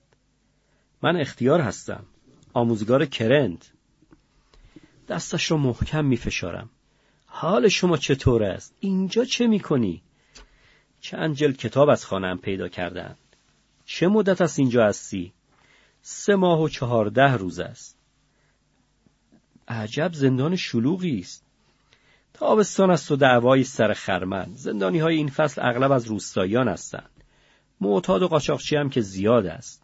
همان اتاق یازده که شما را آنجا جا دادند بیش از پانزده نفر گنجایش ندارد اما سهمیش صد و هشتاد نفر است. این در و دیوارها اختیار میخندد یک مش گدا و دیوانه و قاچاقچی را قاطی پاتی کن می شود بازداشتگاه موقت شهربانی کرماشان. سوای آن روستایی که با دستیسی خانها به زندان افتادند اکثریت با قاچاقچی ها و معتاد. صبح تا شب و شب تا صبح فور می‌زنند. اگر چیزی با خودتان آورده اید مواظب باشید. تا چشم به هم بزنی میدزدند. ورشکسته ها و قاتل ها منحرف ها و بدکارها همه در اینجا جمعند. عدهای هم راننده های تصادف کردند که اغلب در همین جا معتاد شدند. چند نفر زندانی سیاسی اینجا هست؟ چهار پنج نفر بیشتر نیستند. اغلب زندانی های سیاسی را پس از چهار پنج ماه به زندان سال آباد می‌برند. در بند محکومین شماره یک هم زندانی سیاسی هست. در زندان شماره دو هم هستند. فرزین با بچه های همگروهش در دار و تعدیب هستند. دو سالی است که زندان می‌کشند به فرزین هشت سال دادند اختیار ما را به گوشه حیات می‌برد مینشینیم او به حرفهایش ادامه می‌دهد یک هفته پیش یک زندانی سیاسی به نام کامل پس از یک هفته اعتصاب غذا با نفت یکی از چراغهای والور خودش را به آتش کشید قسمتی از سینه و یک دستش سوخت. پس از این حادثه تمام چراغها را جمع کردند و حالا به هر زندانی یک کاسی رویی و مقداری زغال می‌دهند. برای شستن لباس آب داغ نیست. به حمام که می‌برند آن هم دو ماه یک بار لباس شستن قدغن است. به همین خاطر شپش همه جا را پر کرده است. شپشک مرغ هم که روستایی با خود آوردند در پشم و پیلی زندانیا لانه کرده و تخم گذاشته است. خدا کرم می‌پرسد از ساختمان زندان پیداست که خیلی قدیمی است اختیار حرف او را تصدیق می کند. این بازداشتگاه را کارشناسان نازی در زمان رضاشاه ساختند. ساختمان به شکل اچ است. حرف اول هایل هیتلر. در چهار گوشی این حرف چهار حیات کوچک انداختند. الان در همین بازداشتگاه چهارصد نفر زندانی هستند. از اختیار می‌پرسم بازجویی تمام شده یا نه؟ یک هفته پیش آخرین مرحله بازجویی هم تمام شد. در یکی از روستاهای کرن به نام حریر درس می‌دادم. شاگردان کلاس پنجم من در امتحانات نهایی پارسال همه قبول شدند. بهمن ماه گذشته یک روز نماینده آموز پرورش کرند آمد و پس از بازدید شروع کرد به فهاشی. چرا جشن ششم بهمن نگرفته ای؟ پرچمهایی که فرستاده بودیم کجاست؟ او را به گوشه کشیدم. قربان. همانطور که ملاحظه میفرمایید شاگردانم برهنه و گرسنه هستند. نمی‌توانم برای جشن از آنها پولی بگیرم. نماینده آموز پرورش با عصبانیت فریاد زد. پس پرچمها را چی کرده ای؟ با خون سردی گفتم جناب رئیس یکی از زنهای دست روز پیش وضع حمل کرد. چیزی برای پیچیدن بچهش نداشت. به او دادم. تشریف بیاورید با هم برویم و از او عیادت کنیم. از نزدیک بچهش را ببین که در پرچم ایران شاهنشاهی در این زمستان از خوشی دارد میخندد. فریاد زد مسخره است تو دیوانه هستی. خیال تو را راحت کنم. اگر تمام بچه های این مملکت از نداشتن پوشش بمیرند اگر همه شاگردهای تو رفوزه بشوند مهم نیست. مهم آن است که آنها نسبت به شاهنشاه آریامر مؤمن و وفادار بار بیایند. سواد فقط هنگامی سودمند است که همراهان ایمان به نظام سلطنتی باشد وگرنه همه آنها را مثل خودت دشمن اعلی حضرت می‌کنی. گفتم آقای نماینده محترم آموزش و پرورش من برخلاف شما عقیده دارم که اگر دوغاب روی دیوارهای کاهگلی نزنم اگر پرچم بر سر خانه های خشتی نکوبم مهم نیست. مهم سواد و دانش و آینده نونهالان مملکتم است. آینده بچه ها را من و شما نمی‌توانیم تعیین کنیم. نماینده که از خشم سرخ شده بود داد زد پس منتظر عاقبت کارهایت باش. آرام جواب دادم بی صبرانه منتظرم و رفت. اردی به ماه بود که دو جیپ پر از ژاندارم به روستا ریختند. مرا گرفتند و به کرند آوردند. ساواک در آنجا منتظرم بود. ژاندارم ها مرا به ساواک تحویل دادند. مأمورها به خانم که در کرندس ریختند و کتابهایم را زیر و رو کردند. چیزی که بشود با آن پرونده ساخت پیدا نکردند. مرا ول کردند. می‌دانستم که همه این کارها زیر سر نمایندی آموزش و پرورش است. تازه کتاب تنگسیر صادق چوبک را خوانده بودم. یک روز عاقبت تصمیم خودم را گرفتم. رفتم به اداره فرهنگ کرند خودم را انداختم توی اتاق آقای رئیس و کراوات او را دو دستی چسبیدم و از پشت میز بیرون کشیدم. در چشمانم نمی‌دانم چه حالتی بود که نماینده به زانو درآمد. میلرزید. دندانهایش کلید شده بود. نمی‌توانست حتی فریاد بزند. با چشم و ابرو اشاره می‌کرد که او را ببخشم. چند نفر از بادمجانهای دور قاب که در اتاق بودند از پشت به من حمله کردند. از دستشان در رفتم. هنوز به خانم نرسیده بودم که ژاندارمها دستگیرم کردند. سه ماه زیر بازجویی سواک بودم. الان هم هنوز ممنوع الملاقات هستم. دو هفته است که اجازه نوشتن نامه به من دادن. در این دو هفته دو تا نامه به زنم نوشتم. در نامه ها قبل از هر چیز احوال گوسفندها و بزهایم را پرسیدم. با تعجب به او خیره می شوم. بزها و گوسفندها با کف دست به پشتم میکوبد و قاه قاه میخندد. بله، منظور از گوسفندها کتابهای عادی و منظور از بزها کتابهای ناجور است. زنم این رمز را می‌داند و در جوابم نوشته که حال بچه ها خوب است. نگران گوسفندها و بزها نباش تا تو بیایی حسابی از آنها مواظبت می‌کنم. بله این هم از پروندی من. خمیازه می‌کشم. از اختیار جدا می‌شویم و می‌رویم به سالن مینشینیم پشت دیوار اتاق یازده. با خودم فکر می‌کنم اگر بتوانیم به وسیله‌ای یادداشتی برای مادرم به خارج از زندان بفرستم شاید بتوانم کتابهایم را از دستبرد سواک نجات بدهم می‌روم سراغ اختیار کاغذ خودکار می‌خواهم بهتر است یادداشتی برای مادرم بنویسم اختیار می‌گوید اتفاقا امشب یا فردا یکی از زندانی های عادی آزاد می شود. می تواند نامه را ببرد؟ آری توی شلوارش جاسازی می کند.